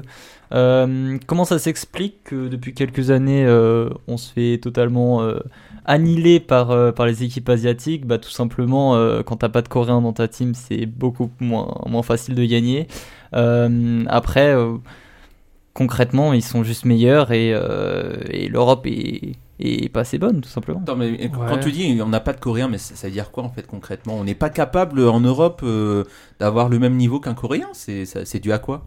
Alors, Ouais, bah déjà, la, bah, on va commencer. Enfin, la Corée a déjà 20 ans d'avance sur l'e-sport. Faut quand même commencer par ça. Le premier syndicat de joueurs e-sport en Corée, c'est en 2000. Donc c'était ouais, c'était il y a 22 ans. Euh, ils ont des structures de ouf. euh, voilà, le, le- tout le système culturel est, est complètement en faveur de, de l'e-sport, qui est favorisé par le gouvernement, par des politiques, etc. Et, et ça part de là. Euh, bon, Il n'y a, pas de syndicat en France? Alors, il y a eu euh, la Fédération française de l'e-sport qui a dû être créée en 2016, quelque chose comme ça. 2016-2017. Donc, euh, c'est, ça reste Beaucoup plus récent. très, très, très récent. Euh, J'avais noté un petit truc sur un joueur coréen qui m'a fait beaucoup rire c'est qu'il y avait déjà des biographies des DVD sur des joueurs professionnels coréens en 2003 en Corée. Voilà, Ah ouais. Avec des résultats à la télé et tout. Enfin, bref. Ouais, donc c'est vraiment démocratisé là-bas. Ouais, c'est ça, en fait, c'est complètement culturel et ça fait partie aussi de leur. euh, Enfin, c'est poussé par le, le- le gouvernement coréen aussi pour, euh, pour développer les jeunes. Puis c'est peut-être la seule discipline euh, culture et sportive euh, qui a des résultats en fait, euh, tout sport confondu. pas forcément, euh, je sais qu'il y a le baseball. Oh là là là là là là là, Ouais. carton rouge pour le. Ah, il y a le baseball, ouais. japonais plutôt que le coréen. Il y a le, il y a le plutôt badminton, asiatique. enfin, où les sports de suis raquettes désolé, en ils ont général une ils équipe sont de- bons. Ils ont une équipe de foot féminine. Et Ouais, une ouais. équipe, ils nous ont battus. Je suis c'est pas d'accord. Même masculine, C'est eux qui nous ont battus en 2000. euh, en 2002. En 2002 Mm, mm. Il y a quand même une Ils ont grosse pas battu d'ailleurs, hein, je crois qu'il y a eu match euh, nul. Mais... Ouais, il y a une grosse culture sportive qui reste quand même dans les, Mm. dans les pays asiatiques, euh, même chinois, Corée. euh, Je pense qu'elle reste même majoritaire par rapport à l'e-sport, ça s'est démocratisé, mais je pense que le sport est, est complètement au-dessus. Non mais il faut, il faut, faut arrêter de parler euh, de, de sport. C'est chaque, c'est pas euh, chaque pays va être intelligent en fonction des compétences qu'ils vont avoir sur leur territoire. Ils vont développer, ils vont pousser euh, leur peuple dans ces orientations parce que l'objectif c'est de gagner. En France, euh, on a des politiques sportives mais qui sont minimalistes. On n'a pas de vision à long terme sur le sport de haut niveau. On ne comprend pas le sport de haut niveau. Regardez en France la façon dont on a méprisé Ribéry pendant des années. Regardez comment en France on méprise les sportifs. Vous pouvez avoir un champion olympique de tir à l'arc qui travaille à EDF. Il est où? Elle est où l'excellence? Si on veut de l'excellence, c'est du travail. Et c'est un entraînement au jour le jour. Et quand on parle de gagner des titres, c'est pas cinq ans avant un championnat, on se dit bon, je veux gagner le titre. C'est toute une culture, c'est tout un peuple, Mm. c'est des générations et des générations. On ne transforme pas les générations comme ça. On n'en fait pas des champions du jour au lendemain. Mhm. C'est sur 10-15 ans qu'on développe euh, des, des, des, des- des champions. D'ailleurs, je voulais développer un petit peu ce point sur euh, pourquoi est-ce que le Cor- les Coréens sont vraiment meilleurs que, que tout le reste de la Terre, alors qu'ils sont, euh, ils sont euh, beaucoup moins que la Chine, beaucoup moins que l'Europe, etc. Simplement parce qu'il y a une culture, déjà, on la connaît, la culture asiatique du Mhm. dépassement de soi-même et du, surtout du dépassement des autres, dès l'école, dans le travail, etc. Si t'es pas le meilleur, t'es un loser, c'est c'est comme ça, c'est dit. Euh, mais il y a plusieurs facteurs également externes qui font que ils sont arrivés dans les jeux vidéo. J'en avais un petit peu parlé la, la semaine dernière. Euh, les étudiants euh, qui sont euh, totalement euh, où leur vie tourne autour de leurs études, il y en a beaucoup qui lâchent. Qu'est-ce qui s'est passé dans les années 2010 Les investisseurs euh, sont arrivés en Corée et se sont dit on va créer des PC Bang parce que euh, même, on même a avant développé 2010, même Ouais. avant 2010. ouais. Parce qu'on a, on a développé la 4G, euh, tous les, Mm. Tout, tout, tout ce qui est création d'ordinateurs, etc. Ça en Corée. Donc les étudiants, ils se sont retrouvés euh, avec des PC banques partout dans le pays. Ils se sont dit, on va jouer aux jeux vidéo pour pas cher. Donc c'est pour ça, beaucoup de Coréens jouent aux jeux vidéo, ils ont la culture de la gagne, et surtout, bah, bizarrement, quand euh, tout le monde joue euh, 12 heures par jour, parce que si tu joues 12 heures et que ton, euh, que ton voisin joue 13 heures, faut que, tu, joues- faut, que tu, faut que tu fasses 14 heures, faut que tu fasses une heure de plus, parce qu'il faut être le meilleur. Bizarrement, quand tout le monde joue et tout le monde affronte les meilleurs, bah, tu, tu deviens forcément meilleur que les autres. Donc alors, c'est quoi? Ils s'entraînent plus ou alors on a simplement un bassin plus large et donc euh, forcément plus de chances de, de voir euh, des pépites Alors ouais, je pense que c'est un petit peu un tout. Euh, déjà, on commence à rattraper les 10 heures par jour, les entraînements euh, très réguliers. Euh, tu disais tout à l'heure que euh, il fallait un Coréen dans cette pour gagner. Je suis pas forcément d'accord avec les runs qu'on a fait euh, 2019-2020. On a atteint les finales. Ah, on n'a pas où- gagné. Voilà, on n'a pas gagné. mais On a quand même des très bons Worlds et on était même favoris en 2019. Et, euh, et même là, on avait un Coréen dans la team de Rogue et bon voilà. Oui. Mais il- certes, c'était pas le meilleur, mais on en avait un quand même. Euh, J'ai récupéré des stats que je trouvais très intéressantes. Euh, en Corée, il faut savoir qu'il y a 22 000 comptes de League of Legends, sur les, euh, 22 millions pardon, de comptes de League of Legends. Sur les 22 millions, il y en a 4 millions qui jouent en classé, c'est-à-dire en compétitif. En Europe, c'est le même, c'est 4 millions aussi, mais c'est 40 millions de comptes. Il y a deux fois plus de comptes, c'est-à-dire qu'en fait, il y a une nette proportion supplémentaire en Corée qui joue en compétitif par rapport à l'Europe ou même aux- à l'Amérique du Nord, ou qui arrive euh, même à la moitié de ça pour un même, euh, pour un même panel de joueurs. Donc il y a une- quand même une culture de la compétition euh, e-sportive qui est, qui est très différente. Juste pour un seul pays en plus, puisque pour, là, pour tu- un seul pays. Corée vs voilà, Europe. c'est exactement. Mm. Alors après Corée, il y a des, euh, ça reste un serveur reconnu, donc il y a quelques, euh, il y a quelques, enfin sûrement une, une partie de chinois et de japonais, etc. qui, qui viennent jouer sur le serveur. Mais, euh, mais oui, en termes de nombre de pays, en termes de population, même par rapport, je pense qu'on est, euh, on est quand même un petit peu à la traîne euh, sur le nombre de, de Et- joueurs en classé. Et même en termes juste de, de vainqueurs euh, de tournois, etc., on a une, Mm. euh, une surpopulation de la Corée par rapport aux autres pays. et euh, on peut pas citer un, euh, une équipe qui a vraiment gagné sans Coréens, même pour les équipes chinoises. Mm. Les équipes chinoises sont développées parce qu'ils ont recruté des Ouais, Coréens. Et les dernières équipes chinoises qui ont gagné euh, des titres majeurs, pourquoi? Parce qu'ils étaient portés par des Coréens. Ouais, ce que tu dis, tu dis la même chose que les gens disaient ça pour le foot et pour le basket. Mm-hmm. Avec les Brésiliens, pour le foot, quand on prenait un, un Brésilien de Ligue 2 à l'époque qui venait en France, on disait Ah, c'est- c'est la pépite pour gagner. Pareil avec les Américains. Au basket, fallait prendre un Américain pour être champion. C'est de la- c'est pas vrai, c'est une culture de travail qu'il faut changer. Ah, je suis d'accord. Ronan Ouais, c'est là où je rejoins Nasser. Du coup, euh, la stratégie des Américains là-dessus, c'est d'importer énormément de joueurs. Euh, Il y a 4 joueurs américains sur 15 euh, sur les équipes en quart de finale, ce qui est très très faible. Et ça les a pas empêchés de faire des résultats horribles. euh, on voit que ça fonctionne pas en fait de faire des imports, des imports, des imports et de pas développer le talent local. Aux États-Unis, voilà, je pense il y a des joueurs qui sont là depuis 10 ans, qui n'ont jamais fait Mm. de résultats. Je pense à Bjergsen, Mm. euh, par exemple, qui est un joueur extrêmement connu. Ça fait 10 ans qu'il est là, qui enchaîne les titres quand même euh, Américains. américains. Mm. mais il n'a jamais passé les poules au championnat du monde avec une équipe euh, de, de- des États-Unis.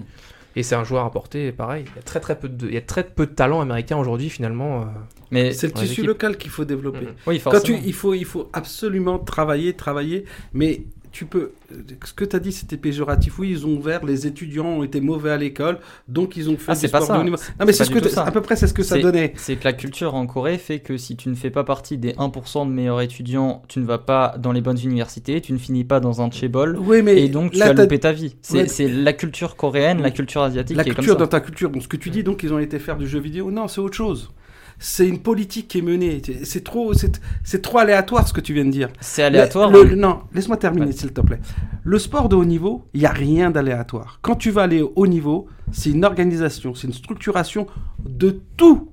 Que ce soit financier, technique, sportif. C'est un, un ensemble. Pour gagner des titres, il faut un ensemble. C'est pas un, un miracle, euh, il y a eu ça, on a puni, euh, j'ai des élèves qui sont mauvais. Non, c'est pas ça. C'est toute une organisation. Je te promets, le sport de haut niveau, c'est une organisation. Ah, je comprends. Je dis, je dis juste, je dis pas que c'est un miracle, ça s'est construit petit à petit. C'est juste qu'il y a un, un- un ensemble de facteurs un petit peu externes aux jeux vidéo à la base qui ont fait que bah, tout le monde s'est retrouvé à jouer au même jeu vidéo en Corée et Mm. qui sont devenus très forts et qu'il y a une culture qui s'est créée autour de ce jeu vidéo. Et euh, il y a plein d'autres jeux vidéo euh, en Corée euh, qui, euh, avec des France, joueurs on- qui n'ont pas ce niveau. Euh, FIFA, il y a plein de Coréens. En France, on a jouent, 7 pourtant, millions de ils sont- chômeurs. C'est pas pour ça qu'on a des, des stars du. On a 7 millions de chômeurs. Tu crois que si tu leur permets pas, tu leur, tu leur donne, donne à ces 7 millions de chômeurs ou à n'importe qui, comme tu veux, une structure pour travailler, pour développer, pour dire je vais gagner de l'argent, je vais faire du sport de haut niveau. Là, tu as autre chose.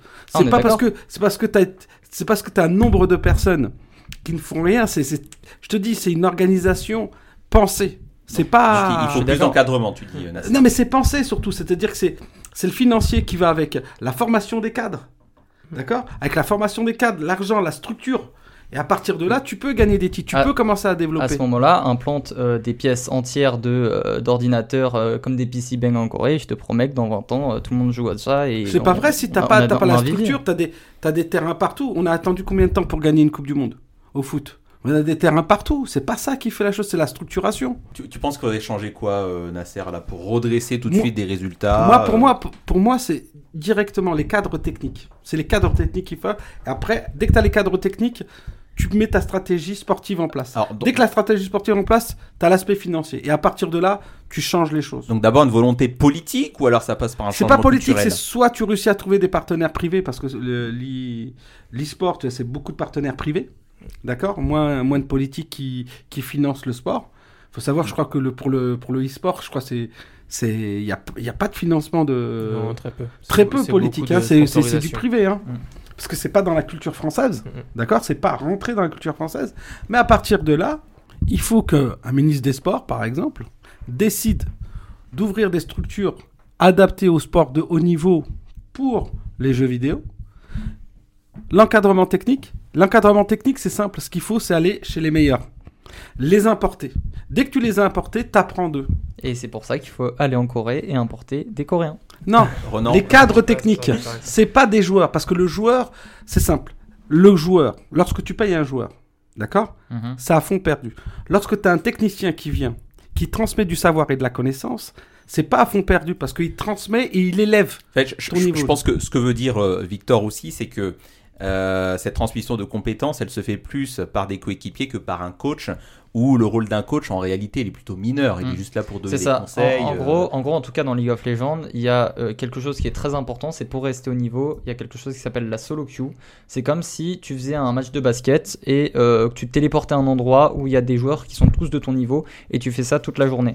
Ce qui n'est pas possible dans dans n'importe quel sport. Ce qui fait qu'en final, si tu joues toute la journée avec les meilleurs, tu deviens le meilleur. C'est tout simple. Et où ils sont les meilleurs joueurs, où sont les joueurs qui passent le plus de temps à jouer, c'est en Corée. Et en Europe, on va pas se mentir, les, les, les pro players font pas tous de la solo queue, alors qu'en Corée ils le font tous. C'est une question de culture. Et je pense que au-delà des apports techniques, des cadres, etc., ce qui est surtout important, c'est d'avoir des joueurs et des joueurs motivés qui, qui vont, qui vont faire élever tout le monde. C'est comme ça que ça se passe. Ronan Euh, moi, je, re- je rejoins quand même un peu Nasser sur le côté de la structure, etc. Il faut quand même relever qu'à chaque fois qu'on a envoyé des très bonnes équipes euh, Worlds, c'était toujours les mêmes. Ça a toujours été Fnatic, Mm. G2 qui performait. Ça reste des structures, un encadrement qui a montré qu'il savait faire ses preuves et qu'il savait quand même comment encadrer des joueurs. Alors certes, il y a toute la culture euh, pré avant d'arriver dans les équipes, etc. Mais euh, après, euh, on a quand même un, un problème avec l'e-sport, c'est que ça reste un jeu fait par un éditeur qui est privé. Et je pense que ça reste compliqué pour des pouvoirs publics de justifier de donner énormément d'argent à des, à, des, à des disciplines qui sont quand même euh, bah, surveillées par des acteurs privés. Et le, enfin, le football n'appartient à personne en théorie. Bah, en, en fait, on Euh, voit aussi dans, dans- dans le sport de haut euh, niveau. Ce sont maintenant des grandes entreprises privées qui euh, gèrent et organisent des, euh, des compétitions ou, euh, privées. Enfin, on le voit en Ouais, natation, alors on le voit des, maintenant des dans le golf, euh, certes, mais c'est, c'est, est-ce que, Formule 1, est-ce que, euh, est-ce que la fédération française de foot peut choisir de changer ses règles toutes les deux semaines euh, de manière, alors pas arbitraire, mais Mais peut-être tout ça, ça va changer. Tu sais, à un moment C'est- donné, peut-être euh, ces grands groupes là, EA Mm. Sport, ça va changer. Parce qu'il suffit que l'ensemble des Parce pays que- commencent à avoir la même culture. Je que, que la que veux dire, mais. Le niveau, c'est comme la ça reste, ça reste des produits culturels qui sont créés par les entreprises privées en fait Ouais, de ouais. base et en fait sans entreprises privées les jeux n'existeraient même pas Ouais, ouais. et c'est eux qui décident voilà c'est Riot qui décide Mm. s'ils ont envie de changer tel personnage s'ils ont envie de changer les règles du jeu du jour au lendemain Et ils le font tous les ans d'ailleurs il y a des gros changements sur le jeu c'est eux qui choisissent, c'est eux qui décident Messieurs, Victor Ronan, pronostic euh, rapide pour les demi-finales et pour. euh, vous voyez qui en finale concrètement là? Euh, vas-y commence parce qu'il faut que je regarde Faut que je Euh, qui joue en finale? Alors pour moi, le match T1 contre euh, JDG, je pense vraiment que c'est un 50-50. Euh, et de l'autre côté, je vois forcément Genji arriver en finale. Je verrais bien une petite finale T1 Genji pour, euh, pour le côté historique, le côté euh, on refait une finale. euh, Une finale 100% coréenne, tu vois, Victor 100% coréenne avec euh, Faker qui soit retourne, retrouve son trône, euh, Messi qui, qui- comme Messi qui regagnerait une, Mm. une Ligue des Champions, soit Chovy qui gagne euh, sa première Coupe du Monde. Ce serait, ce serait beau. Et pour le titre, euh, tu vois qui? Euh, pff, C'est honnêtement, c'est compliqué, mais je pense, euh, je pense que Genji a ses chances. Localement, Genji a montré qu'il pouvait battre T1 Mm. et c'est eux qui ont gagné la ligue locale de Corée. Mais, euh, mais bon, T1 Awards, ça reste des gens qui, à chaque fois qu'ils ont participé, ils ont fini en demi-finale. Donc, euh, pas des... c'est des gens qui sont habitués des, des championnats du monde. Et... C'est pas des peintres. C'est pas des peintres. Ça fait un petit, euh, depuis un petit moment qu'ils n'ont pas remporté les Worlds, non? Alors, 2013, 2015. 2016 la dernière fois. Ouais, donc 2016, c'est ouais. c'est un petit peu l'équipe du flop euh, quand elle arrive euh, dans le dernier carré. Alors, l'équipe du- Alors, je me souviens de 2019 où ils ont perdu contre les favoris en demi-finale, qui est censé être la petite finale, mais finalement, euh, on s'est quand même fait défoncer à la fin. Mm. Euh, je me souviens pas trop des résultats 2020-2021, j'ai pas trop le. Je sais juste que c'est 2021, ils font demi-finale. Ils perdent euh, contre. euh, je sais plus contre qui ils perdent, mais enfin, ils perdent en demi-finale. Les années d'avant, euh, j'imagine. Enfin, c'était une année sur deux. Une année, ils se, quali- ils se qualifiaient Ouais. pas. L'année d'après, ils se qualifiaient. Ils arrivent en demi-finale. Quand ils sont qualifiés, mais- ils arrivent en demi-finale à chaque fois, en C'est finissant ça. premier du groupe. Et ils c'est une valeur sûre quand même. Bon, on- euh, Camille, ouais. Et euh, est-ce que aussi c'est comme euh, au rugby ou au foot, je sais pas, il y a un match pour la troisième place ou ça s'arrête directement en demi, il n'y a pas de match après? Ça s'arrête directement. Il n'y a pas de match pour la troisième place Ouais. et je trouve ça un petit peu dommage. Mm. Même si je pas sûr que beaucoup de monde regarderait au final, mais bon. Oh, si, je pour pense. le. hein. Je pense pour l'entertainment, euh, t'as envie de voir un, un JDG DRX, pourquoi pas Ouais, c'est vrai. C'est vrai, en tout cas, les demi s'annoncent euh, assez sympa à regarder, je Et on a bien enregistré vos pronostics, euh, messieurs. On se revoit la semaine prochaine pour en rediscuter. Ça marche. Euh, on, va, on va réduire euh, la map maintenant pour toi, Nasser. On va parler de NBA. Et là aussi, on a un petit jingle. Don't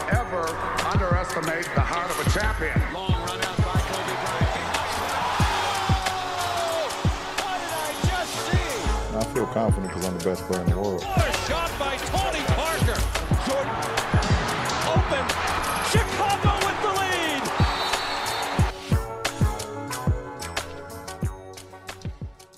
Ah, un petit commentaire sur le jingle, euh, Nasser. Excellent. Excellent. ok. Euh, Nasser, euh, donc la saison de NBA a démarré la semaine dernière. On le rappelle, les Warriors ont- ont- sont, sont les champions en titre. Ils ont remporté la dernière bague. Est-ce qu'ils sont favoris à leur propre succession Golden State? On le rappelle, hein, le trio magique. Euh, euh, Steph Curry, euh, Klay Thompson, euh, Draymond Green. Euh, on a des jeunes aussi qui poussent euh, derrière la Jordan Poole, euh, Andrew Wiggins, qui a enfin fait une saison complète euh, l'année dernière. Mais favori, j'ai envie de te dire, peut-être par défaut, cette saison. Non, pas par défaut. Je pense qu'il il y a Peyton qui est parti, qui était important quand même hein, dans la structure des Warriors pour le titre. Euh, vraiment intéressant comme joueur. Là, c'est pas c'est pas par dépit, c'est qu'ils ils ont mis le niveau très haut, très très haut. Le niveau est très très haut chez les Warriors.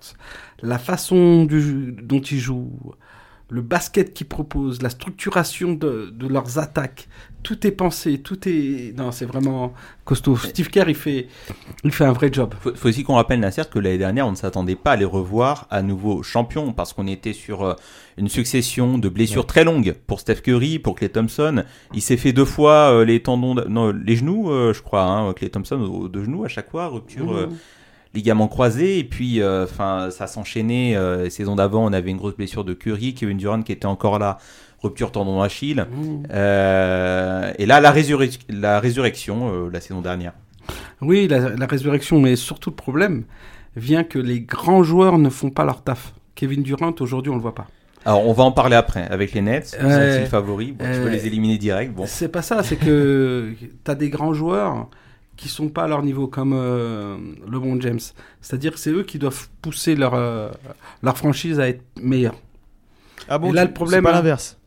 C'est pas un problème de franchise. Non, la, la- la NBA, c'est autre chose. C'est les, les joueurs ont beaucoup de pouvoir en NBA.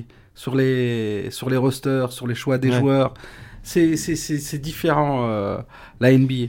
Euh, les, joueurs sont, les joueurs stars ont, ont- ont une emprise sur le, sur le recrutement, sur le staff qui est, qui assez importante. Mais par exemple, les Nets, ils ont créé euh, une super team, quoi. C'est un peu, un peu l'équivalent du PSG où on voit bien que ça fonctionne pas. c'est un super flop Ouais. Non, non, non. Moi, tu sais, les joueurs qu'ils ont pris au net, moi, je kiffe. hein. Quand je vois euh, Alors, Kyrie- c- cette saison ou celle d'avant? Parce que tu avais quand même une saison avec prends- Durant, Ouais. Kyrie Irving, James trop. Harden. C'était trop. Ça n'a absolument pas fonctionné. Mais c'est une belle sens. équipe. C'est une, c'est une belle équipe. La, prolo- le- le- la seule problématique, c'était qu'il leur manquait un vrai 5. Un vrai joueur intérieur qui met des points à l'intérieur. Quand tu as James Harden et, et, et Kyrie, tu as deux porteurs de balles. C'est-à-dire, tu as deux mecs qui aiment le ballon. Le problème, c'est. euh, tu vois, par exemple, tu as Clay Thompson qui va scorer beaucoup aux Warriors. Mais il n'a pas besoin de poser dix fois la- le dribble. Tu comprends? C'est-à-dire qu'avec très peu, il va jouer au ballon. Tu prends Kyrie, il dribble. Tu prends euh, Harden, Harden. il dribble. Il mange le ballon. Ils ils font pas vivre le ballon. Donc Ouais. euh, les, attaques sont prévisibles. C'est-à-dire qu'on on est tributaire des talents. Parce que c'est des talents, ils sont capables de faire du 1 contre 2, 1 contre 3. Ça, c'est une réalité. Ils sont tellement forts individuellement. Mais ils n'ont pas pu l'année dernière. Parce que Kyrie, une fois, il jouait, une fois, il jouait pas. Harden, il était... après, il a été transféré, mais il était pas bon. Et il est toujours pas bon. Euh, Ah, donc voilà. Ce qui est assez étonnant, c'est que dans les grosses euh, franchises euh, qui ont à chaque fois répété le même modèle que les Warriors de Golden State il y a quelques années, c'est-à-dire, on va le rappeler, euh, les Warriors avaient recruté Kevin Durant, ça avait fonctionné puisqu'ils ont eu euh, deux titres de NBA ensemble, je crois. Et puis tout le monde s'est mis à faire la même chose. Les Lakers qui ont recruté LeBron James avec Anthony Davis, et puis on a empilé cette saison du, du Russell Westbrook. Les Clippers qui ont du Paul George, euh, qui ont euh, Kawhi Le- Leonard et qui ont recruté également John Wall euh, cette saison. Non, Les Nets ont essayé de faire la même chose avec euh, euh, Harden, Durant à nouveau, euh, et puis euh, et puis Irving. Euh, on peut aussi citer bah, Chris Paul à chaque fois euh, quand il est allé dans, dans, dans une grosse équipe également. euh, Chris Paul, ça n'a pas marché quand il était aux Rockets, avec Harden notamment. Est-ce que finalement c'est pas un modèle qui est voué à l'échec? Parce que ce sont pas ces équipes-là aujourd'hui qui gagnent C'est pas vrai parce que quand tu prends les, Lakers, quand, les Lakers vont chercher euh, Shaquille O'Neal à, Orlando, ils font quoi? Ils font tous ça. Sauf, il y a des fois, il y a des, il y a des fois ça match, des fois ça matche pas. Et ça, tu peux pas le deviner avant. Parce que tu as besoin que les joueurs jouent avec. faut savoir que ces mecs-là, ils jouent l'été ensemble. Donc ils disent qu'ils sont potes. Mais après, jouer un championnat et jouer juste l'été ensemble, c'est deux choses différentes. Mais après, ce qu'il faut, c'est garder toujours, lorsque tu construis ton équipe, t'sais, une hiérarchie dans le groupe. Hein il, doit avoir une hiérarchie. Quand il n'y a pas de hiérarchie, c'est-à-dire que tout le monde peut scorer, tout le monde peut shooter, ça devient un bordel. Avec les Warriors, on sait que ceux qui vont tirer, ça va être Steph Curry. Steph et Clay Thompson. D'accord? Ça, c'est la règle. Et les autres vont venir en rotation de ça. Il n'y avait, pas- avait un petit peu de liberté quand Durant était euh, aux Warriors? Ah non, quand Durant, parce que Durant, faut savoir que, je vais te dire, euh, Durant, c'est un génie hein, du, du jeu. Quand Durant Ah, était là-bas, C'est compliqué de lui dire t'es numéro 2 derrière euh, Steph Curry. Non, parce qu'il est premier, parce qu'il scorait plus. faut savoir que c'est lui qui a été MVP des finales. C'est pas pareil quand t'as. Quand t'as... Et il lui fallait un titre avant tout. Voilà. Mais quand il est arrivé, il a porté. Les Warriors sont, sont passés à une autre dimension. Faut, faut être réaliste, c'était injouable. Aujourd'hui, euh, t'as ce joueur-là qui décide de partir. Il recrute deux jeunes parce qu'ils ont, un, staff qui travaille bien. Poole, Wiggins, Payton, c'est exceptionnel. C'est des joueurs qui sortent de la draft. hein. Mais ces joueurs-là, est-ce qu'ils auraient réussi ailleurs, sans cadre, sans avoir un, un Steph et un Clay, Clay Thompson? Tu vois ce que je veux dire? C'est-à-dire qu'il y, a- il y a une structure. Quand à la structure, elle est bonne, tu peux amasser des joueurs. Parce que la structure, elle est bonne. Mais si la, la structure, elle est bancale, là, ça devient difficile. Les Lakers, c'est n'importe quoi. C'est bancal. Alors, est-ce qu'elle est bancale aussi au Nets? Ou, euh, comme on, on le rappelle, Kevin Moi, je pense Durant que- a demandé le départ du, du coach euh, Steve Nash. Bah, tout le monde cri- critique Steve Nash. Il est difficile, pour moi. Qui est hein. un, un ancien grand champion, un ancien Ouais, poste mais- 1. euh, Mais c'est pas c'est pas une histoire d'être un grand champion ou pas un champion. C'est une question d'expérience et de temps. Ce métier-là, coach, entraîneur, c'est un métier qui s'apprend avec le temps. Il aurait dû être assistant, apprendre. Et quand tu as des grands joueurs comme ça, il faut mettre un coach avec du pédigré. Tu as de l'argent. Tu vas chercher un coach qui a l'expérience de la victoire, qui sait comment on va gagner. Tu mets pas un jeune. Qu'est-ce qu'il a, qu'est-ce qu'il avait fait avant, Rien. Rien. Donc, c'est ça le problème. c'est ça le problème, tout simplement. C'est que c'est-à-dire que le, le, le commandant n'est pas, n'est pas apte. N'est pas apte. Tu vois C'est juste ça. Après, euh, tu changes le coach, peut-être tout va fonctionner. Parce que avoir Carey et Durant dans la même équipe, c'est exceptionnel. C'est deux joueurs qui sont fantastiques. Bon, avec Ben, euh, ben Simons euh, maintenant. Oui, bah, ce qui va être qui est intéressant avec ce joueur-là, parce que qui est, qui est- qui est sous-estimé, et ça que je ne comprends pas. C'est un mec qui est incapable de shooter à trois points. Et il est raillé parce qu'il n'a pas cette qualité de shoot. Mais on s'en fout si d'autres l'ont. Une équipe, c'est une mosaïque et chacun va avoir des qualités différentes. Mais comme avec les Warriors, tout le monde dit maintenant tout le monde doit shooter, ça fait des mecs qui shootent dans tous les sens. Non. Il y en a qui vont shooter, il y en a qui vont driver. Il faut, une, homogénéité dans le jeu. Des mecs qui sont plus dans, le contact, qui vont aller au dunk, qui vont, aller dans l'un contre d'autres qui vont shooter, l'autre qui vont structurer le, le jeu. Et t'as des joueurs qui vont shooter 3-4 fois, mais qui vont structurer toute l'équipe. Et toi, tu penses qu'il fait partie de ces joueurs-là? Qui Ben Simons. Non, non, non, non, non, non. Il n'est pas, il est pas structurant dans le jeu, mais il va être intéressant pour eux parce que c'est quelqu'un qui va faire jouer les autres. Ouais. Il est plus dans le drive. C'est important parce que Durant, il, il shoot, il a besoin du ballon. Kyrie, il a besoin de la balle pour vivre. Donc, lui, en étant un joueur de drive, et surtout c'est un meneur de grande taille, il va faire jouer les autres. Maintenant, il leur faut un joueur à l'intérieur. S'ils trouvent ce joueur à l'intérieur, parce que j'ai pas suivi les... S'ils ont ce joueur à l'intérieur intelligent qui, qui, qui apporte à la structure du jeu, je dis bien qui apporte à la structure du jeu, parce qu'on peut apporter dans le jeu, pas uniquement dans les points ou dans les rebonds, dans les stats. Les choses qui ne se voient pas, qui sont importantes. Ce qu'on appelle, entre guillemets, le QI basket, qui permet à l'équipe d'être huilée, de jouer correctement, de faire la passe de la passe, de jouer pour les autres, prendre le, bon spacing pour créer le décalage défensif pour mon copain. Tu vois, et là, dès que tu as tout ça, là, tu deviens une équipe qui est injouable. Alors, on, on a éliminé là dans le jeu des, des paris pour cette saison. On élimine les Lakers, les Clippers, les, les Nets. Euh, Qu'est-ce que tu penses des Bucks et de Denver où euh, on a un double MVP quand même là-bas? Bah, euh, oui. Comment ça double? Oui, Denver. Excuse-moi, j'avais appelé Jokic. je l'avais Ouais. oublié. Ah, double non, MVP, ces quand équipes, ils seront toujours là, mais personne ne pourra jouer les, les Warriors. C'est des... les seuls joueurs qui étaient capables de jouer les Warriors. Je te le dis pour moi. hein, c'est ces équipes que tu as écartées. C'est-à-dire c'est les, les, les Lakers. Parce qu'ils ont, une stru- ils ont des joueurs pour pouvoir tenir les, les Steph Curry, les, les, les Clay Thompson, les Drummond, tu vois, tout ça. Ils ont une équipe pour ça. Parce qu'il faut pouvoir les tenir. Il faut avoir le talent un petit peu partout. S'ils se débarrassent de, comment il s'appelle, Westbrooks, les Ouais. Lakers, ça peut être une autre équipe. Mais par qui ils vont le remplacer? Ça, c'est la question. À partir de, on va dire en novembre, on sera. hein. ouais, ça va être compliqué, mais c'est. salaire. Deuxième salaire de la ligue. Oui, après ça c'est les Lakers qui sont un petit peu stupides qui pensaient que ce joueur-là était un joueur intéressant parce qu'il était en triple-double. En triple-double, Ouais. c'est-à-dire qu'il met plus de 10 points, qu'il prend plus de 10 rebonds, qu'il prend et qu'il fait plus de 10 passes décisives, c'est énorme. Tout le monde pensait que ce joueur-là était important. Moi, j'ai toujours détesté ce joueur-là. Je, je hais ce joueur. C'est un joueur qui est dans la statistique et pas dans Dans le jeu collectif. non, dans la victoire. Il s'en fout de gagner. Lui, il est là pour faire des stats. Il sait pas que à la fin, on va regarder ton palmarès. Qu'est-ce que tu as gagné comme titre? Combien de titres tu as gagné? Et pas meilleur joueur de ou MVP des finales. Non, on s'en fout de ça. C'est les titres. Et lui, il est, tourné vers lui-même. Euh, alors, on, aura aussi cette saison, normalement, euh, un énorme record qui sera battu, le record de points euh, absolu, détenu par Karim Abdul-Jabbar. Euh, James, il va le, chasser, ce record. Est-ce qu'il va même aller au-delà, faire une saison supplémentaire, franchir la, balle- la barre des, des 40 000 points Personnellement, si la saison continue comme, elle, elle se prononce là, dépasser ce record en faisant une saison aussi catastrophique, ça serait une honte pour le bon James. Ouais, clairement. qu'il arrête carrément. Parce que tu peux pas. Karim, il a tout gagné. Tu parles d'un- joueur. Quand il était là sur le terrain, il n'y en a pas un qui pipait mot. Il- chacun était placé, chacun était à sa place. Tu vois C'était un, régulateur de jeu.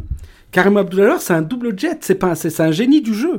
Les gens, ils parlent de Magic, on parle de tout ça. Mais ce mec-là, il structurait toute son équipe. Il était capable de voir le jeu quand on devait le jouer. Le jeu, le, le jeu rapide qu'on appelait le, le, le jeu des Lakers. D'accord? C'était un jeu rapide. D'accord? Ben, C'est qui qui lançait tout ça? C'était l'intérieur. C'était Karim Abdul-Jabbar qui lançait les contre-attaques. Mais Après, c'est bien Nasser qu'on est, on est dans une société, dans un monde aujourd'hui, on a besoin de battre des records. Les records tombent dans toutes les disciplines. Donc celui-là, je pense que fatalement. euh, Ouais, il- et, et puis peut-être que personne ne se souviendra de cette saison de LeBron, mais par contre, euh, tout le monde se souviendra de ce record. Mais tu te rends compte, battre un record aussi magnifique et en jouant aussi mal c'est- c'est c'est- c'est paradoxal. Tu, tu- tu vas être content de- de- d'aller lever un record comme ça? Non. Tu peux pas.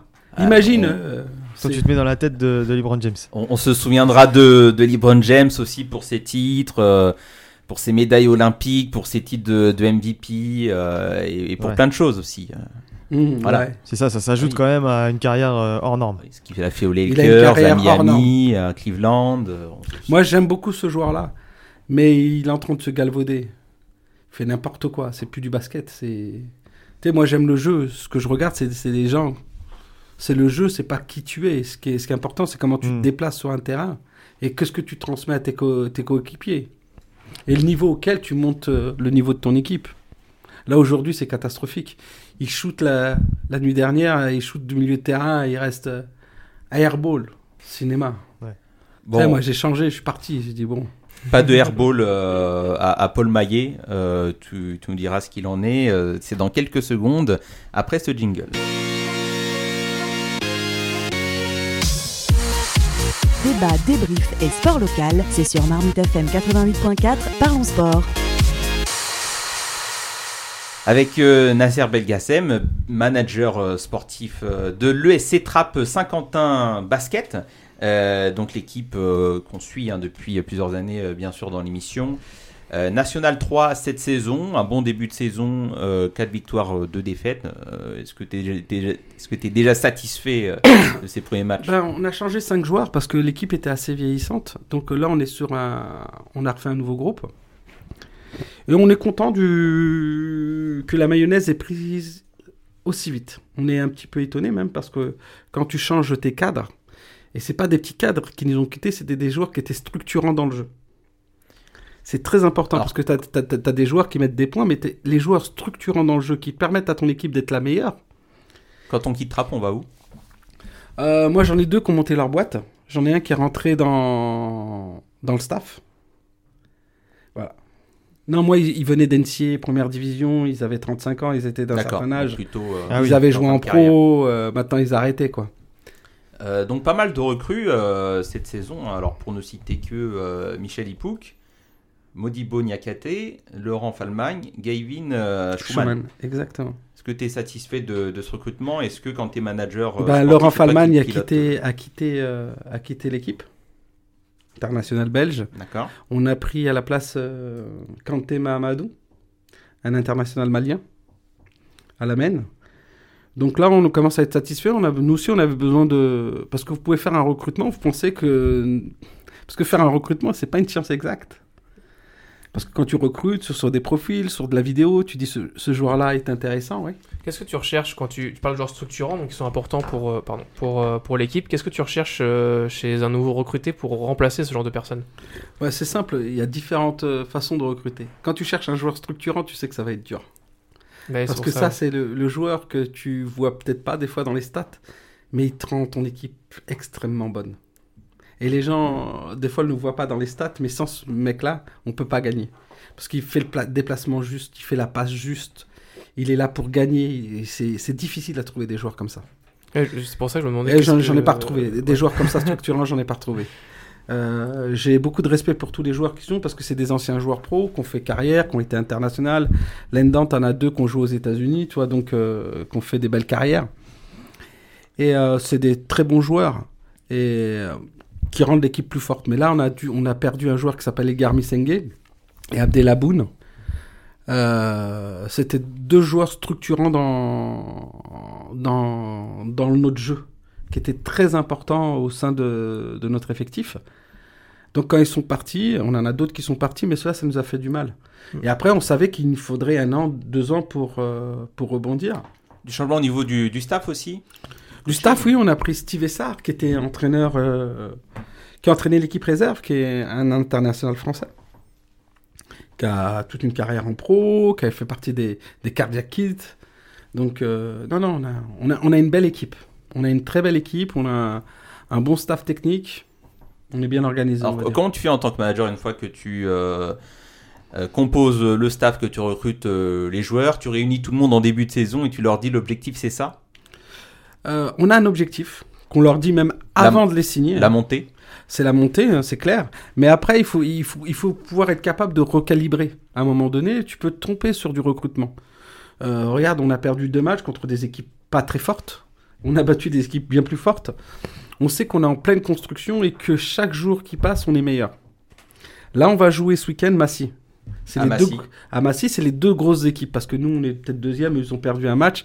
Mais à la fin, on va se retrouver. Ça va être eux premiers ou nous premiers. Ça va être une des deux équipes qui va finir champion. Ben là, on va chez eux. Là, ça va être le vrai match, le vrai match test. Comment, comment on situe euh, l'équipe de Trapp là sur, euh, sur sa poule? On rappelle que seule la première équipe euh, monte. En termes de budget, ça se passe. euh, vous vous situez comment? Oh, on est à 100 000 euros de budget, c'est ridicule. Je parlerai même pas de budget. ce sont des À côté- écarts de, de 1 à combien avec, À euh, nous, à côté de Massy, c'est, c'est trois fois notre budget. Nous, la chance, c'est qu'on connaît très très bien le milieu. On connaît très très très bien le milieu. Donc, on a, on a toujours euh, une longueur d'avance sur les autres clubs. Donc, on peut recruter des joueurs. On sait quel joueur Mm. va, va Donc se tu- mettre tu- en off. Tu compenses avec euh, ta, La ta science connaissance. du basket. Voilà, la connaissance. Euh, alors, comment est-ce qu'on explique ces différences de budget? C'est plus euh, euh, investisseurs privés ou la collectivité territoriale? Bah, on va être réaliste. Hein. Nous, Trapp, par exemple, on a fait toutes les entreprises du coin. Les seuls partenaires qu'on a pu trouver, c'est sur du mécénat. Il est très difficile d'associer notre, le nom de notre ville à, des grosses entreprises. Quoi. Donc on galère. On galère vraiment, c'est très difficile. Ce qui est paradoxal, c'est que maintenant, on arrive pratiquement à 400 adhérents. Tu vois, on était à 200 il y a quelques années par le fait de plus recruter en extérieur et de travailler le développement local. C'est-à-dire qu'aujourd'hui, on arrive à 400 adhérents, tu vois, le double. Même les gymnases maintenant deviennent trop petits pour nous, tu vois. bah, T'as Ronan ici, hein, représentant de Marmite. Que peut faire Marmite en termes de, de subventions Euh, nous, je sais pas, faudra voir. T'envoies un petit mail. euh, faudra on voir. nous, hein. Faudra. Vous êtes comme nous, hein, vous êtes aussi à la recherche de Euh, ouais, partenaires. ouais, et de- ouais. Non, non, c'est très difficile. Après, euh, ce qui se passe, c'est- c'est au niveau local. C'est Regarde, par exemple, je vais me comparer à Sergi. Sergi Pontoise, qui est, qui est à peu près une zone comme la nôtre. Ils ont tout fait pour que leur équipe euh, première monte. Ils sont à plus d'un million d'euros de budget. Ils ont toute une salle pour eux, toute une structure pour eux. Alors qu'on est même meilleur qu'eux dans tout. Mais voilà, il faut, euh, on accepte après notre. euh, À un moment, tu fais avec ce que t'as, en fait, tout c'est simplement. tout. Après, voilà, c'est usant, c'est fatigant. Après, c'est, je dis dommage que les politiques ne comprennent pas, euh, ne comprennent pas aussi ce qu'ils ont, ce qu'ils peuvent avoir entre les mains, parce que ce club-là, il est, Tu sais, il a bientôt 100 ans. 30, euh, dans 10 ans, tu bientôt 90. hein. Et si les politiques comprenaient qu'on pouvait monter cette, ce, ce club-là au plus haut niveau, parce qu'on a les compétences à l'intérieur pour aller au plus haut niveau, on irait quoi. Tu parlais de, de pépites tout à l'heure que tu avais au sein du club et qui joue en U17, euh, je crois, équipe de France. Euh, comment U20. est-ce qu'on. U20 Bah, U20 maintenant, mais euh, peut-être U- U17. Mais c'était en U20, ouais. euh, Qui, qui jouait, ouais. euh, qui jouait en U15, U16, U17, ouais. Comment est-ce qu'on encadre euh, ces jeunes euh, Bon, on les encadre pas, ils sont déjà partis. et L'autre Ils partent déjà Ah oui, nous, ils partent très tôt. Euh, dès U15, ils sont partis. hein. Dès qu'on les a repérés, il reste deux ans. Là, on en a deux, deux gamins. Là, t'as toute la France dessus, pareil. Donc, ils partent très À partir tôt. de quand est-ce qu'on peut- euh, jusqu'à quand est-ce qu'on peut les encadrer? On peut pas les encadrer. T'as as les, les clubs pro qui viennent euh, dès qu'ils dès qu'ils ont 13-14 ans. T'as- quand t'as On, le- on peut le- pas les, les former, euh, ne serait-ce que psychologiquement, aux exigences euh, du haut niveau euh, Mais assez jeunes. Et C'est pas ça, c'est que, imagine, toi, t'as un club de National 3, t'as un club de Pro A qui vient. Avec tout ce qui représente les parents, il les, il embêtent. Mais, mais- Après- mais toi, tu le sais avant qu'ils se fassent repérer euh, euh, ces pépites. Tu sais que tu as des pépites euh, dans ton Bah, groupe moi, et je- qu'un jour elles seront euh, Bah, mais amenées à J'accepte partir. qu'elles partent et c'est tout. Hein. Maintenant, moi, je leur déconseille de partir, d'aller dans un centre de formation, parce qu'un centre de formation, quand on dit centre de formation, on parle de formation. Mais comment faire de la formation quand tu veux gagner des titres? Parce que former, c'est jouer, faire jouer ces gamins sur leurs défauts pour pouvoir les faire évoluer. Ouais, si maintenant tu commences à gagner des titres, c'est que tu joues sur leurs qualités. Mhm. Mais leurs qualités de gamin, c'est pas les qualités d'adultes. C'est ça qui est, qui est ambigu. C'est pour ça la formation, c'est autre chose. La formation, c'est du temps, c'est du travail. Et c'est accepter euh, de perdre des ballons, de perdre des matchs, parce que tu sais que tu as 5 gamins qui doivent progresser, 10 gamins qui doivent progresser. Et c'est comme ça que tu vois le sport. Tu le vois pas sur 6 mois, sur 7 mois, tu le vois sur 5 ans. Quand tu vois un gamin, quand je vois un gamin, moi, qui a, qui a 10 ans, je le vois à 22 ans. Je le vois pas à 10 ans. Je, m'imagine où il sera plus tard. Parce que aujourd'hui, avec tout ce qu'on mange, tu as des, des pubertés précoces. Tu as des gamins qui, qui ont, des, pu- qui ont leur, leur puberté très tard. Mais tu peux avoir des gamins qui font déjà 1m90, qui ont 13 ans. Mais ce gamin, il va plus grandir. Et nous, faut savoir qu'au basket, de 1m70 à 1m95, c'est des postes 1, c'est des meneurs. hein. Bon, Nasser, je t'aurais bien fait réagir sur la draft, mais on, fera ce, débat-là euh, une autre fois. Tony Parker a fait une déclaration assez intéressante, mais tu reviendras euh, euh, pour ça. En tout cas, merci, merci d'être venu. On le rappelle, euh, le SC Trap euh, Saint-Quentin qui jouera à Massy le week-end euh, prochain, voilà, ouais. qu'on suit euh, en National 3. Merci, merci à toi Nasser. Merci Ronan et Victor euh, d'être venus parler de, de League of Legends. On vous retrouvera très bientôt. Euh, J'espère. Merci Camille. Euh, donc euh, rendez-vous samedi prochain euh, à 5h30 du matin, France-Italie. Ouais, c'est ça. Pour, se une, lever, mais ça va valoir la peine normalement. voilà, pour une victoire française sans problème normalement. Merci John. Merci euh, Julien. On se retrouve la semaine prochaine pour une nouvelle émission Parlons Sport. Bon match, bonne semaine.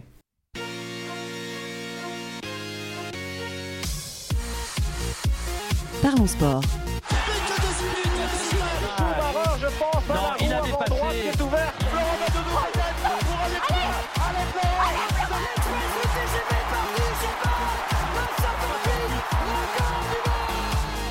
Parlons sport. Une émission animée par Gilles Bombard.